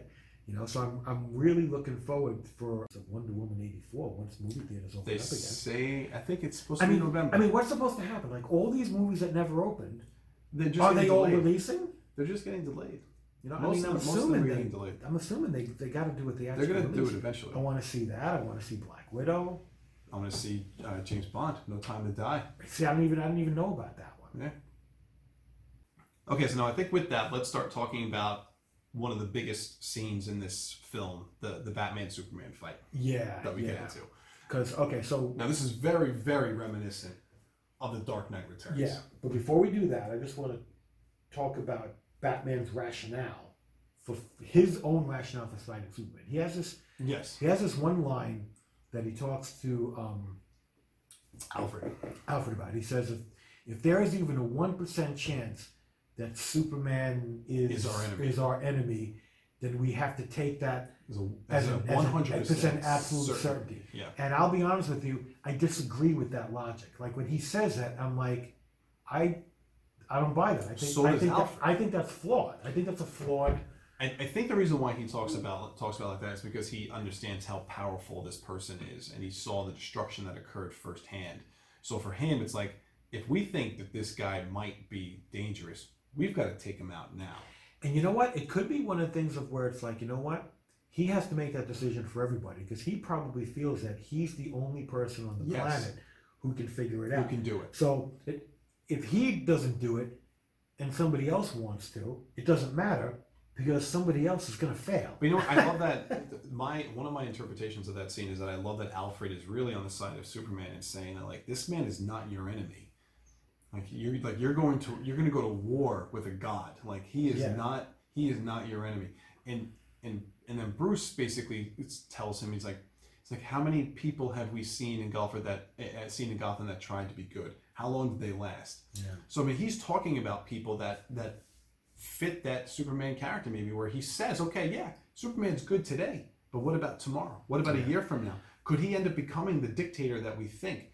And not to mention, it doesn't help that he has, you know, he's having nightmares about the future Yeah. where Superman is uh, this this this dystopian god or dictator, this ruler, Yeah. and basically can just kill everyone at will. I mean, it almost makes more sense to almost adopt like the strategy that Luthor was trying to do with Holly Hunter, in the sense that you know we need to, you know, almost take out some insurance on this. You know, we, we Yes. need to build a weapon that if we need it, we have it. Yes. That way, you know, we can we can take him out if we need to. And, and- but, But he then just again, but you Batman know, takes like- it one step further Yeah. because he could have ended it with that. He's like, you know what, I'm going to have this just in case something happens. Right. But he doesn't. He's like, no, we got to take him out now. Right. And it's, and ultimately, like. But he's getting pushed. It's right. He's getting pushed. He's getting manipulated by you know, it, it, it is a, it is Batman versus Superman, so you're gonna you, you need to have that battle. So I understand that, yeah. but you know, I think that's okay. Like like it, it makes sense. I just didn't. It makes sense that they're gonna fight no matter what. I'm okay with that. I just I didn't like his I didn't like his argument that made him want to do that. I, I don't like the initial argument either, but Yeah. once you start to s- hear about Lex, you know, tormenting Bruce with letters, Mhm. um, I think that that shows it a little bit more that that's pushing Bruce over the edge. You know, and at this point too, we have to remember like he's older. He's he's more you know grizzled. He's not. Uh, I don't think he's thinking the way that he did towards the beginning. He has a much more negative outlook on society right. and on and on trusting people. Well, okay, so I, I think the assumption here is that Ben Affleck has been Batman for some time. Yes. It's not like he just became Batman. No, I think that- guy. Like in the in the book in the in the movie itself, he's supposed to be like in his early to mid forties. So you got to he's been Batman for like twenty years. right, exactly. Like you know, you just you know, just there's just been no movie chronology of that. Right. And that, and that's So he's just been doing his own thing, yeah. and uh, and know he just has it in his head that he has to do something to take him out before anything else happens. And I just think it's so telling that in the beginning of this whole fight scene, Clark arrives, and he's basically just he's trying to tell Bruce, like we need to stop him, but he's not saying who it is. He's like he's like I like I need your help. Yeah. Like we need to stop him. And then all of a sudden, Batman's like, no, screw you. And Right. it's just he doesn't want to hear it. He Right. just he hits him with the sonic weapon, hits him with the machine gun. Yeah, he, he's basically he basically has to do that because Batman has an agenda. You know, eh, okay. You know what it reminds me of? It reminds me of 1917, where you know some people just want to fight. Yes. You know, yes. Batman wants to fight and isn't listening. Yep. Be- And but ultimately, in, for him, it's it's more like survival. He can't. You He know, can't let up. he is the underdog in this fight. Mhm. You know, and, he he knows it. He has it planned out what he's going to do to Superman, and he's got to do it because if he if he if he hesitates at any point, He's dead. you know, he's going to lose, and he's not going to, you know, and it very well could be that Superman's not going to kill him and snap his neck, but he's going to lose the fight, and that's going to be the end. But um, this whole showdown is is really right out of Frank Miller's Dark Knight Returns. Yeah. Oh, absolutely. and, and- certain like certain like shots Yeah. are are right out of it. I think at one point uh, uh, you know Ben puts his boot on Superman's neck, and I'm pretty sure that's also in like right out of the comic. Yeah, no, it it, re- it it really is. You know, in this case, you're almost like you. I don't know that you're rooting for Batman, but it's it's so impressive I was not Batman. rooting for Batman. Oh yeah. it's just I was so impressed with what what Batman did in the comic book because Batman is trying to and, he, and he's doing the exact same thing in the movie. You know, Batman is trying to figure out a way to take down Superman and with whatever he has at his disposal. You know, and it starts off with an opening volley of machine guns and sound, you know, and then it goes to the um the kryptonite The, uh, the grenade. krypt, kryptonite grenades, and Yeah. it's gonna, you know, and that's gonna weaken him, you know, or at least he thinks it will. Yeah. And you know, you know, fist to coast battle because he's got like the super duper like you know high got the- powered battle battle Batman armor on. Yeah. You know, and it's you know, and at the end of the day, his goal is to take that spear and, and impale it in his chest. You know, and different type of things happened in the comic, but at, at the end of the day, in both scenario, in both the comic and the movie, Batman takes down Yeah. Superman. The one thing that me, I think me and Chris both didn't like in the battle is that um, even though it works very well dramatically, it's like a little hard to believe that after the first kryptonite grenade wore off, Oh yeah. Batman was able to reload. Yep. Now, now Superman got He starts. He had- starts to He's recover. getting he's getting all his strength back. He's Yeah. got his speed and his strength and all that. And Batman is able to reload and shoot another one off and Right. put him back, you know, back on top. And it's like, okay, you know, it's like Superman's, you know, flying across the room to stop him, Yeah. and he doesn't stop him. It's like, okay, he was able I- to fly. I to, just- he was able to fly to Brazil in three seconds. You know, well, I ultimately think he's I- not 100 percent back to power. I think he's like recovering, but even still, but I think he would have been able to stop him. Like, But you know, like like you said, like the first time around, like when Batman he throws out a smoke grenade, and then Superman goes through that and disappears, and Batman disappears, and all of a sudden Superman turns around when he hears the grenade being shot and grabs it, and then turns, and that's when the kryptonite comes. So now he didn't expect it at first, but now he knows about it. So that second round never should have been fired because he knew about it. because he knew about it yeah, at that point. Well, that's the thing. He, he got Superman off guard because Superman basically thinks that there's nothing Batman can do to really hurt him. This is just you know you're annoying me. You're just a, you're just a guy dressed up in a costume. Yeah, and you're annoying, and you know let's stop this. You know, and that and I think that's to me that's also why it's really good because you you like you almost you know you want you want Superman to get knocked down a peg. I'm sorry, like it's like you know what he somebody with the right skill set and the right tools can can take him Yeah. out. You know, and it's it's it's kind of like uh, Well, I think humanizing. Well, I think that I think that makes the character grow because now he realizes that like you know what he's not unstoppable. Yeah, That something can hurt him, and that he he, he should be more careful. He shouldn't just be assuming that nothing can harm him. right. Like not be afraid of anybody. Right. You know. Now, um, were there any Easter eggs in that warehouse? There were multiple Easter eggs. There in was the one. in the warehouse, right? there's Wasn't there's there an Easter egg. With, there was a Riddler symbol that's in there. Uh, I'm pretty sure there was a reference to the Joker, and then there's the uh, the reference to the Watchman. Who watches the Watchman? But it's written in uh, either. I think it's written in Latin. Oh, okay.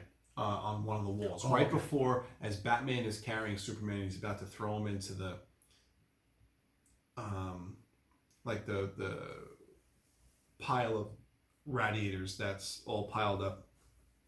I think he throws him into that, and like you see it on the wall. Yeah. Now, oddly enough, there was like a pair of names that kept showing up in Yes. different spots, Yes. and we couldn't figure out what the hell it was. Like it did, like I don't know. Like to me, it would have made sense, you know, to see like you know Bob, uh, like Or like Bob Kane, or like some like the Bob, and. Bob and Bill, or Bob and Jerry, yeah, yeah, you know, yeah. or or you know, uh, Jerry and Joe, hmm you know, something like. But it was like it was two other names, and and it wasn't the same. The two names showed up in different spots, and you know, in my head, I'm thinking, like, if, if between the two of us, we can't figure out any sort of Easter egg significance in that. I think maybe it was just like one of the people on the set, that was like they took their own little inside thing and put it on there. like him and his girlfriend, you know, whatever, you know, like That'd be funny if it did. You know, if they did like that. you almost want like he's like, like you know, I'm, put, I'm, I'm gonna put it here and I'm gonna put it here, so it's in the other scene. You know, you never know, but it, it just I'm like because we because when me and Chris watch these, we look for all the Easter eggs. yeah, we try to figure it out. Like and we'll all that stuff in the background. we'll freeze frame it and say, okay, what's that? What's that? Because you know, a lot of movies do put this stuff in. But there. not, not not only that though, like Zack Snyder is very specific. Like he usually has a, a goal in mind when he does something. So if you see something in the background, it's usually intentional Yeah. because he wanted it that way or he wanted it there. So that's why you know with his films you usually look in the background a little bit to see what's what's going on. Um, you know, but we- I mean we get to the final end scene of course, and, and Batman's got the kryptonite spear, and now we get to the most controversial scene in the film, right. uh, that's been talked about to the nth degree, where Batman takes the spear and he's about to impale Superman, and Superman, you know, they basically, well, Batman just Batman and Superman both discover they both have a mother named Martha. Right, right, right. And and to me it was like I mean so many I think I think you're right. A lot of people just goof on that scene and it, it, it's basically meant the purpose of it is to to to give Bruce pause Yes. and stop what he's doing. You know, and I think it probably makes sense that it did that. It just it just played off very I think it was the, scene itself was poorly constructed. Th- There You know, it, it, played funny. It played weird. you know, like, when people quote this like thing, a and, like, goofy, like a really goofy coincidence as opposed to a poignant coincidence. there's a there's a there's a ton of memes out there with this thing, and I feel like it's awful. And I feel like a lot of people are just uh, hopping on the bandwagon just for the sake of, of getting on the bandwagon. But if you listen to the context of the actual scene and what occurs,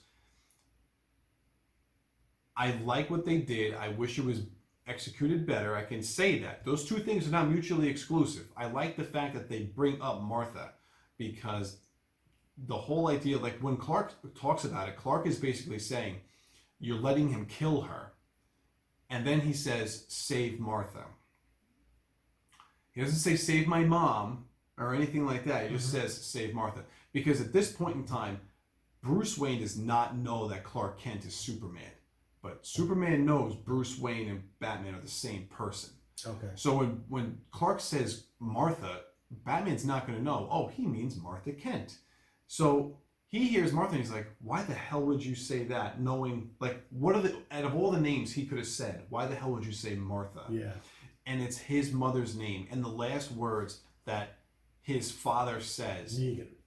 that yeah Jeffrey Dean uh, Morgan says is Martha, and you get the flashback scene, of course, when Mhm. when that name gets uh, said by Clark, and uh, and then of course we have Lois rush in, and as Ben's like screaming at him like you know why did you say that name, and then and then Lois comes in and she says it's his mother's name, and the, the explanation is that when Lois says that, all of a sudden it gets to, into Bruce's head that this isn't just an alien, this is someone who has a mother. has family. there's someone who has a family and someone that raised him. And it, that is when it's it it changes him uh, and, and it changes his whole mindset. Now this one act for a lot of people might be you know complete crap and you don't believe in that. It's that like the ultimate humanization of Superman. but I think it's just yeah, it completely humanizes him to the point where Ben realizes he's taken it too far and he's become the villain.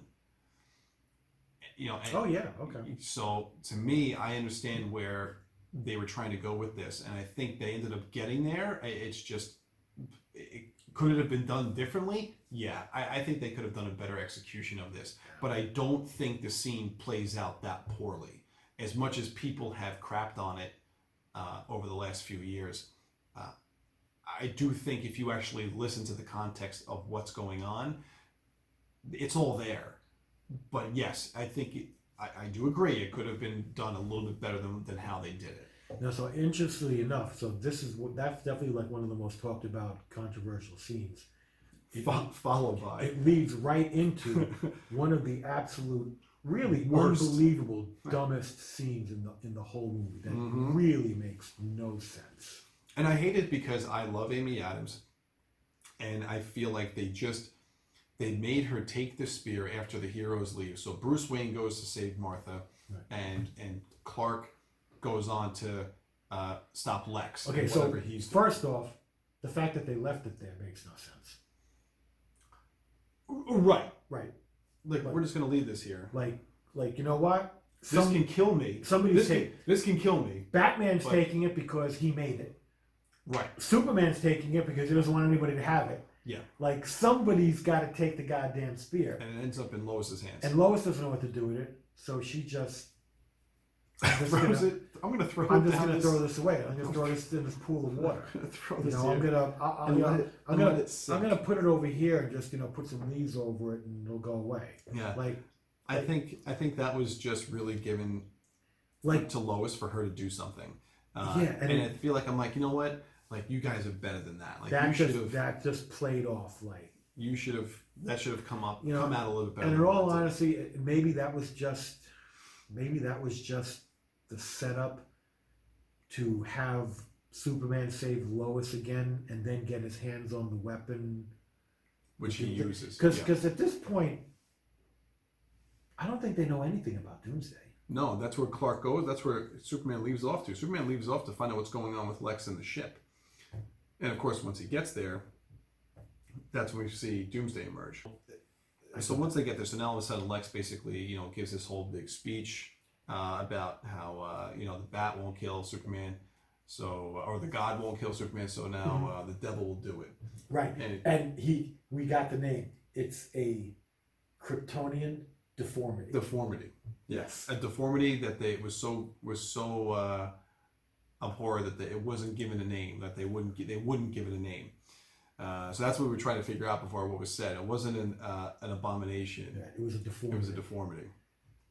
And it's you know now we get to see uh, Doomsday in its, uh, its in its initial appearance, and and Zack's whole thought process was like there was like going to be an evolution of Doomsday where you were going to have it as its firstborn, and then it was going to go through these these metamorphosis changes where it was going to eventually end up becoming the like comic character that we know.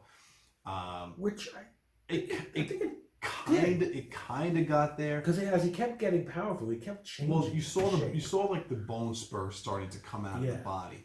Um, I, I ultimately wish that a they got there faster instead of having the multiple iterations.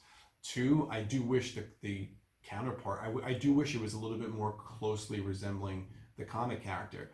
You know, th- I mean, this this Doomsday is a, is is Really? is basically naked. Yeah, where, I'll be honest with you. I, I wasn't always. I wasn't never a big fan of how the comic Doomsday looked. I actually liked this look better.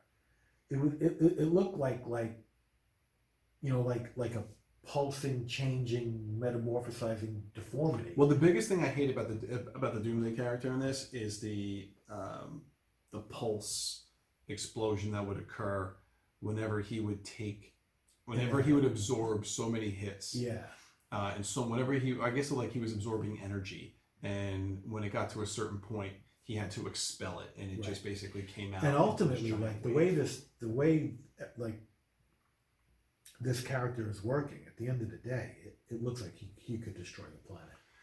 Uh, well, I, and I think that's what they kept trying to build it up to. Like if they like let's this way, say Superman wasn't around, this you know, the Kryptonian showed up and just threw this guy on the planet. Yeah. You know, and said, okay, you know, they would have just hit it with bombs and stuff. right, and and it it- wouldn't have done anything. It would just making it would have made it stronger powerful. Yeah. And, those, and that burst, I think, would have torn the planet apart. I mean, listen, we get the so Superman does the right thing. He tries taking the creature and bringing it all the way up into Well, no, before we even get to that, Wonder Woman shows up. no, No, that happens afterwards. really? Yeah. Are you sure? One hundred percent positive. Yeah, I thought I thought they all showed up at the same time. and said, No. let's fight. Not yet. Really? So Okay. Superman basically takes a creature up, and uh, at that point in time, like uh, the military, they sent the nuke out. Sent the nuke out. And they Because what was he going to do? He was going to throw him into the sun? I don't know. Just what throw him into space? my theory is that he was probably just going to take him and throw him into space or throw him towards the sun, something like that, just to get rid of it. But then when they sent the nuke up there, he turns Doomsday towards the nuke so that it hits him. But of course, Superman's going to be affected by that blast as well. And you know, you see a shot that is very reminiscent and almost right out of the book of Dark Knight Returns, where Superman gets nuked up in space Mhm, or okay. he's, he's like going to like stop Oh, a weapon yeah, or something yeah, and yeah. gets nuked. and then basically like shrinks down into like Into- Phil from Modern Family. well, in the yes, into uh, you know he, he looks like Phil. He from looks Modern at Family. Phil from Modern Family. Go ahead. Uh, and then the sun, uh, you know, and then eventually the sun hits him and starts to restore his abilities. But in the meantime, basically, Batman now has to fight, take on Doomsday, and of course, that's that's ridiculous because he's Yeah. no match for him at all. Yeah, Batman is so outmatched in this. It's almost like you got to sit there and be like, he should. He's, He should die. He should be getting. He, should, be getting should killed. die. Like this. And, and it's about to happen. It is literally about to happen. And what do we get? Wonder Woman drops in, Okay, that's right. Wonder Woman shows up. and, and when she and she drops in and takes the blast from Doomsday, and that to me is one of the best shots of the film. Yeah. Is when that happens. Yeah. No, I, I really, really enjoyed Wonder Woman uh, in in this in this fight scene because she is just you know she is in her element. She is Yeah. Amazonian battle warrior princess with her uh, sword and her a shield. And you can see the lasso. lasso. Yeah. And and she is and she's eager. Like she's not scared at all. She's just like ready to you know, and I just I I think my favorite part is like, you know, she gets like punched or whatever, gets thrown back, and she like slows down, and then she just stops, and then she just smiles and jumps right back into the Yeah. fray. And it's just like, oh yeah. No, it's Yeah. definitely I think one of the best parts about this film is is this fight scene and um, seeing Wonder Woman, Batman, and Superman fighting side by side. I think is a great shot. Like Batman doesn't really do too much, but we do get a great iconic shot that I think Snyder deserves credit for. Is uh, that first cover of Dark Knight Returns with the lightning strike, and Batman's got that silhouette of that uh, that position that he's in, and we oh, get to s- cover of Dark Knight Returns. yeah, one. and we get to see that kind of almost like happen in like in in, in real world where Batman does kind of like he jumps onto a, a building platform Mhm. with the grappling hook, yeah. turns and then shoots the grappling hook someplace else, and all of a sudden you see the lightning strike in the background. Just, I mean, brilliantly done. And I think Zack does a really good job of getting some of these iconic comic moments uh, that are on paper, and he somehow gets them onto screen, even if it's for a split second. And he you know what? it on there. There's there's one that I forgot about that's in this movie. When um much earlier when Batman is trying to like intercept the the the shipment of the Oh, the kryptonite. the kryptonite Yeah. from the white Portuguese, there's a scene where he's like really high up, Yeah, he's standing on like a. down. Like I don't know if he's on a smokestack or something. He's yeah. He's Some up, sort of he's really up something high- very high up. And um he's got a gun, he's got a rifle. but it's yeah. not like it's not a It's um, a tracker. Yeah, it's like something that's going to shoot like a tracking device. It's not like you know rifle with a bullet, but that that scene, that shot is very reminiscent of one of I think one of my all-time favorite Batman covers, uh, Detective Comics 423, that I finally finally own um, a good, a nice copy of. Well, actually, I have a beat-up copy, but I got a nice copy. And it's um if I mean if you just go on like eBay or whatever and look up this cover, it's an unbelievable cover by uh, Michael Kaluta from the early '70s, and it's and it's you're slightly above where Batman is, and and he's on top of a smokestack that's really high above the ground, and you kind of see like the landscape underneath him, and he's like perched on it, and he's holding a gun, and it's a very uncommon Batman cover because you don't usually see uh, Batman with a gun. No. except for a couple of instances in back in the early 40s and then they got away from that. But um it's a great cover and like you, when you see that shot in the movie i'm like oh my god detective 423 I, it can't be a coincidence because that is one of the best batman covers of all I, I time. wouldn't be surprised. A lot of stuff that, that Zack does is on purpose. So I, Yeah. anything he does like with that imagery, I, I wouldn't be shocked at all. Um, but you know, we get we get to that final scene where, where Clark ends up uh, he he rescues Lois because Lois tries to get the the kryptonite spear because she realizes, of course, we need this now. oh right some well some yeah, yeah exactly i'm like Yeah, exactly. It just it, it, it to me it's it's just a, a means to an end. like you would think like she would be like you know what these idiots forgot this I'm gonna safeguard Right. this and hold on to it. The- the- no, I'm just gonna. There's no Throw it point. away. There's no point of her throwing it in there. It at just all. makes no sense. So to me, I think it just gave her something to do and get, to get her into trouble for, for Superman to come save her. And of course, Yeah. it does. And then he's He now gets he's the got the spear. spear. And ooh, look at that! There's just happen to have a weapon Yeah. that could probably kill Doomsday. How how convenient. Know, and then he, you know, he obviously he, he talks to Lois one final time before rushing out to stab Doomsday. Yeah. But right before he he gets that to Doomsday, Wonder Woman cuts off Doomsday's arm, and then now they got this giant bony protrusion that's like Yeah. starts coming through, and it's basically like a like a like a giant like point, almost like a spear for an arm. Mhm. Uh, and as Superman kind of rushes to hit him, Wonder Woman gets him with the lasso, gets Doomsday with the lasso, and Batman hits him with the final kryptonite grenade. Oh, okay. And it, it stops. He was supposed to have like a pulse. You can see him like Getting ready to like pulse. pulse. again. And then the kryptonite, as soon as he gets hit with that, like it, it just diminishes and it sucks it all back in. And then that's when uh, Superman hits him with the spear. Now, because Doomsday is Kryptonian, his bones can pierce Superman's Yeah. skin. My guess is that because they're basically on an evil, They're on even they're on even, even playing, playing like, field. You know, like Yeah. So Whatever. basically, he takes that giant bony spear and puts it right through Superman's chest. And Superman, I think, at you know, at one point, takes himself and pulls himself and impales himself more to get the final thrust to get yeah, that because, spear because through the ultimately chest. he's got it. It's now or never. He's, he's If he doesn't do it, he's got to kill Doomsday. he's he knows that if he doesn't do it, it's gonna it's gonna kill his world. Yeah. You know, so I and, I and I think that's the that's the valiant thing. I just think, unfortunately, as the second film in the DC film franchise, killing off your one of your top heroes, knowing that it to me, it's like it wasn't a shock because we all know he was going to come back. So to me, like that, it I felt it didn't have as much weight or meaning as it could have had if you did it further down the line. Now, this is something that I didn't understand, but I think you explained to me at one point. I, I didn't quite understand why there was all this kryptonite hanging out left around for people to even salvage from anywhere. But you told me that it was Well, so because they, the world engine was turning. So because the world engine in the Indian Ocean was was changing the atmosphere to Krypton, um, all those blasts that it was doing into into the ocean, and it created it, it created those particulates. I think eventually it basically made enough in certain spots to create kryptonite, Okay, because and that's why they were able to create these. They had these large Okay. chunks because in Metropolis, in the very beginning of the film, Lex is talking to uh, Holly Hunter's character Mhm. and they talk about finding like small pieces of it around the city from the, the, the ship, the capital ship that basically started to destroy, that was um, synced up with the world engine. But the world engine ended up creating these large pockets of, of kryptonite, the one that they find, and I'm Yeah. assuming that there's more there. exactly, it's got there had to. Yeah, like it's not just that one. Yeah. Uh, and it'll be interesting to see if they ever get a future film going, like what, what happened with all that stuff. Did, did we talk about Holly Hunter at all? We did, yeah. No, we talked about Holly Okay. Hunter. I, I still, I thought that she was. I uh, thought she. I, I just want to reiterate that I just thought that she brought like really good depth and weight to the character she was playing. Yeah. Like I was like I, I- enjoyed her performance a lot, and to me it was kind of shocking when when the Oh, when the bomb went off. the bomb went off. I don't Yeah. know that I was expecting that. I think you know what though.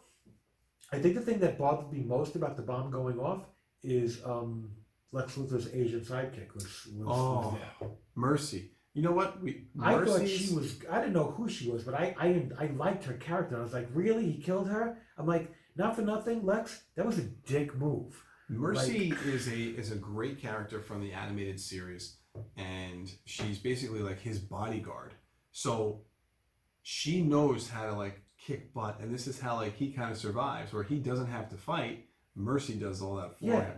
So to me, like I would have liked to have seen just one simple scene where if somebody went to go and attack Lex for some reason, and she stepped in and dropped them, and then you just see how cool of a character she she is. Yeah, And unfortunately, she's dead. yeah, and you know, not for nothing. I think Lex easily could have figured out a way for her to not be in the room Mm-hmm. and still blow everybody to smithereens. Yeah. Like, it's like, I, Or- like I'm sorry. I'm like, you know what? Because like, you could tell she was pretty cool. Oh and she was totally on Lex's side. I just felt It's that like, she's are- she like was jerk. she was completely underutilized, Yeah. unfortunately. Um, one thing we didn't really talk about is, and I, I know, I know, I think I mentioned this earlier, that I think this is one of the best scenes that, that Ben put out there was the the warehouse scene when Batman does save Martha. Oh yeah, yeah, yeah. So to me, like this thing is one of the best fighting scenes in a comic book movie. Just this one guy against an entire floor of goons Yeah. that he just takes out. Oh yeah, no, like it's yeah, it's real, like boom precision uh, battle. Now, one of the things that you know, call me whatever. I've I've one of the things that I found very exciting about that scene was just you know Diane to it. I you know I think she was great. And You've got like- problems. I, I might, but I was like I was like oh I was like you know what, I that I enjoyed. Um, but I mean, ultimately, I think that is, and, and there's a, a bunch of stuff from But that was no that was a Dark good Knight that was a good fight scene. and I really think that, That that's really good fight. it's just so good to see. To Did see he- Batman take everybody Did he get stabbed in that scene?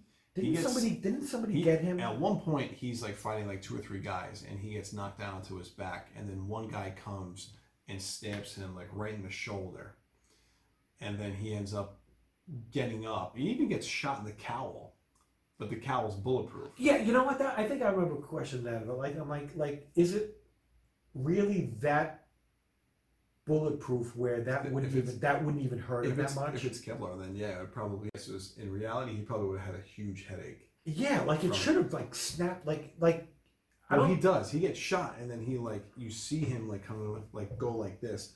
So my guess is it it probably did like hurt him, or at least like you know ring his bell.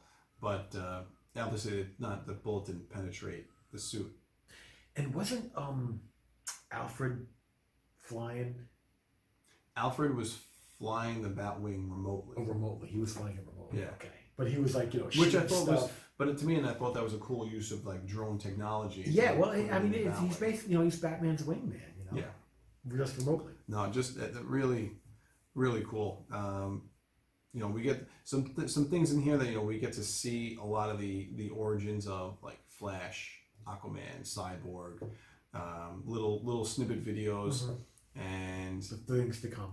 of things to come. And of course, you know, like we we talked about this before a little bit, but the, you know we had that nightmare scene, so we got to see parademons, which is kind of cool. Yes, and we got to see in the ex- in the Ultimate Edition, we get to see Steppenwolf. Steppenwolf at the right at the very end. I don't know if it's I don't know if it's re- if it's really him or just an image of him. But That's one thing that's like unclear. My guess is it's probably almost like a like a hologram because Yeah, there's so. there's even like a mother box and like it kind of like just disappears. It disappears like it like it like, it like fades away. Like you know, it just it just floats away.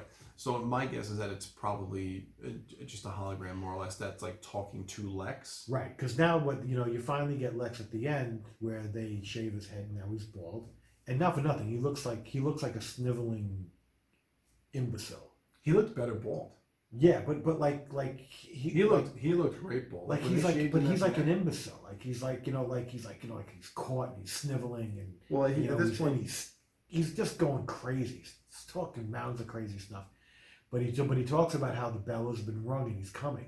You know, yeah, and, and, and I've said it before and I said it again you know everything's leading to Darkseid yeah. and if and if you do not if DC does not deliver Darkseid at the end of this whole goddamn ride I'm done with them. I will still watch their movies, but I have no expectations. The, the only thing I'll say is that uh, 2021 we are supposed to get Zack Snyder's version of Justice League. right. So the Justice League film that came out in 2017 um, was more or less Joss Whedon's film, with over 70% of the film, or even maybe 75% of the film, was reshot and filmed the way that he wanted to do the movie. Oh, okay. So this new film that we're getting, and it's not really a film; it's a film, but they're doing it. HBO Max is putting out four, Four episodes, and they're four one, hour episodes. episode, episodes. So it's like a like a little mini, series. Um, but it's it's basically it's Zack's vision for Justice League. So a lot of stuff that was cut out of Whedon's film is going to be put back in, and one of the scenes is a scene with Darkseid. But the scene with Darkseid wasn't until the end of the film, really. Yeah. But that was supposed to lead into a second and third Justice League film. I just hope they make Darkseid like. I just hope they give him the justice that he needs. Like he's not just a an idiotic brawler. No, no, no, no. Like you know, like you know, like you know, he's a. I he's the ruler of a planet. right. You know, he's you know, and he's really and he's really powerful. You know, and he's he's really dark and evil. I. I hope so too. I really hope that we get some um, we that we get a really good look at Darkseid. I don't know. I, I think really is there a possibility that we might get a Justice League too? Possibly. Will They it be will it be theatrical? I don't know. Yeah, I think that, I think it all depends on the response that the Snyder cut gets. If it gets a really positive response, then guess what? Money talks. Then now maybe they will fund the You know, Justice I, I, League. just feel like DC is always at this point where they're not going to commit to the next film until we see how the last one went. Yeah. Whereas, like, Marvel was committed. Mar- like, you know, basically, after Iron Man 1, Marvel was committed. Like, if Iron Man 1 failed, I think they were dead in the water. Right. Iron Man 1 was great. And they said, okay, well, I, think they had an idea what they wanted to do. Yeah. And Iron Man 1 was a success. I think from that point on, they never looked back. I, At no point were they going to say, well, let's see how the movie does and let's see if we put if that's going to pull the plug on the whole thing. The difference- it's like no. The differences between with, with Marvel and the DC is that Marvel had a, a, a roadmap. They had a whole plan laid out for them Yeah. for ten years as to what they Yeah, wanted and, to do. and they did right. That's And- the thing. And DC, And DC could do that, but DC they won't. could they're have too done annoying. that, but they had like they had certain things, and then they would make course corrections for perceived criticism on their films, and they would try to make adjustments. Right or wrong, that's what they were doing. But I think now DC's in a much better place. You know, successes like Aquaman, Shazam, uh, Wonder Woman.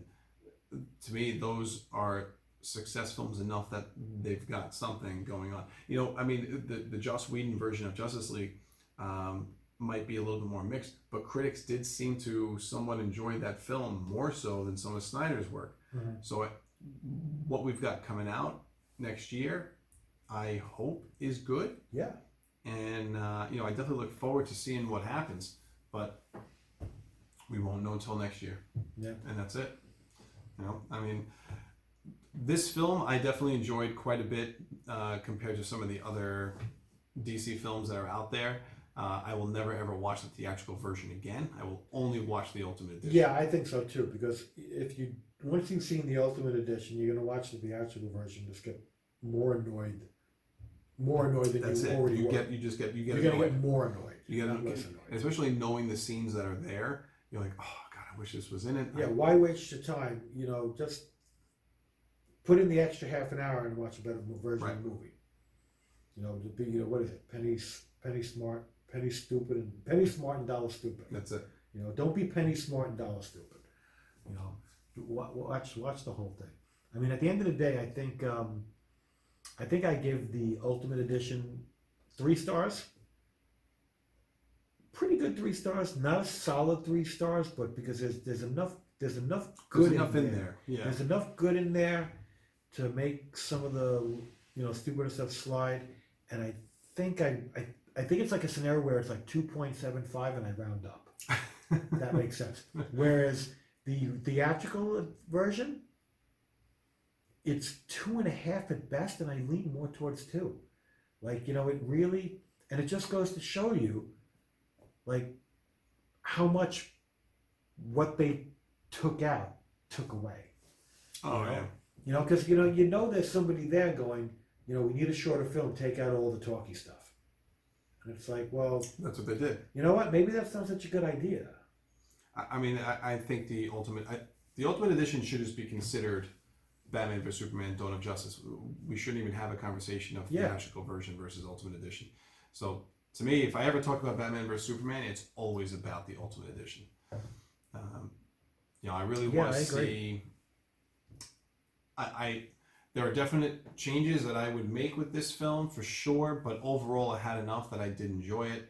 Um, I, I want to see Zack finish his vision. You know, I mean, this if you're talking about a trilogy, you had Man of Steel, then you had Batman vs Superman, then you're supposed to have Justice League. I want to see what happens with that. And I feel like we haven't, unfortunately, we didn't get that in 2017. So show me this. And I hope they expand a little bit further than just the six characters that we got. Because what do we got? We got Superman, Batman, Wonder Woman, Cyborg, Flash, and Aquaman. Like, We're supposed to see. are you really only gonna stick it? You know, this is your Justice League and individual movies, and like, you're just not gonna bring anybody else in. They're supposed to hint at uh, Martian Manhunter is supposed to be hinted at in Justice League, okay. and that it's been Harry Lennix the entire time. The General Swanwick character. Okay. That he's he's Oh, he's. John Jones. Okay. You know, and it, because he's a shapeshifter, Okay. so but that's him, and I, I would really hope that they You know, and, and that's that- one. that Like, in the movie. why not more? Why aren't they expand? Like you know, like like you know, I mean, the Marvel movies they're doing everybody. I think you're gonna end up seeing DC is just like DC's just, they're just a behind. handful. And I and I feel like the Flash movie, because they're gonna probably do Flashpoint. It looks like that's gonna be like their rebirth after the end of that film, and I think you're gonna start seeing more Oh, characters. what about branching uh? off. I thought I heard a Hawkman was coming somewhere. That's in the Black Adam movie. Oh, okay. And Black Adam is like Captain Marvel villain, right? Yes, but he's getting his own solo film because it's The Rock. But he's a bad guy. He's an anti-hero, can be seen as a villain. yes. Okay, okay, he's an anti-hero. Okay. Yeah. Okay. So you're gonna have Hawkman. Okay, so all right then. You know, I mean, who do you got left? There's so many, but like, Oh, know, there's a ton. Spectre. I don't know. How, I don't know how you bring. You know, bring back Green. Lan- You know, bring back Green Lantern They're and gonna- do it right. Green Lantern Oh will be done God. again soon. You know, not for nothing. Y- Your top five DC characters is Batman, Superman, Batman, Wonder Woman, Flash, Green Lantern. Those are your top five. Right. We need to get, you need to get the movies You out. know, and guess what? You have the rights to Green Lantern. Like like I said, you know, you know, Marvel didn't have the rights to do to pull in uh, Spider Man and X Men and Fantastic Four. You know, and you know at the beginning, and they were and they were still able to do so much. It's like, come on, like. You have Well- so many characters to pull from. I think it's a it's a matter of getting the right people in place. You know, just do them. Like Marvel's pulling, going. Marvel's pulling in the Black Knight. I mean, you're talking really low level characters here. You're pulling in the Black Knight. You know, like you know, Marvel's pulling in the Black Knight, and and, and DC isn't pulling the gun with Green Lantern. Are you freaking kidding I me? know. Come on. Well, hopefully within the next year or two, we'll start seeing more developments on that, especially now with HBO Max because they're part of you know Warner Brothers is a part of that. So I guess we'll end up seeing. But Okay. guys, I think that's going to be it for tonight. Uh, we hope you guys enjoyed. It was a long one, I know, but this is another in-depth review, so Yep. keep that in mind. Thank you guys so much for watching and listening. Thank you much. See you guys next time. See you next time.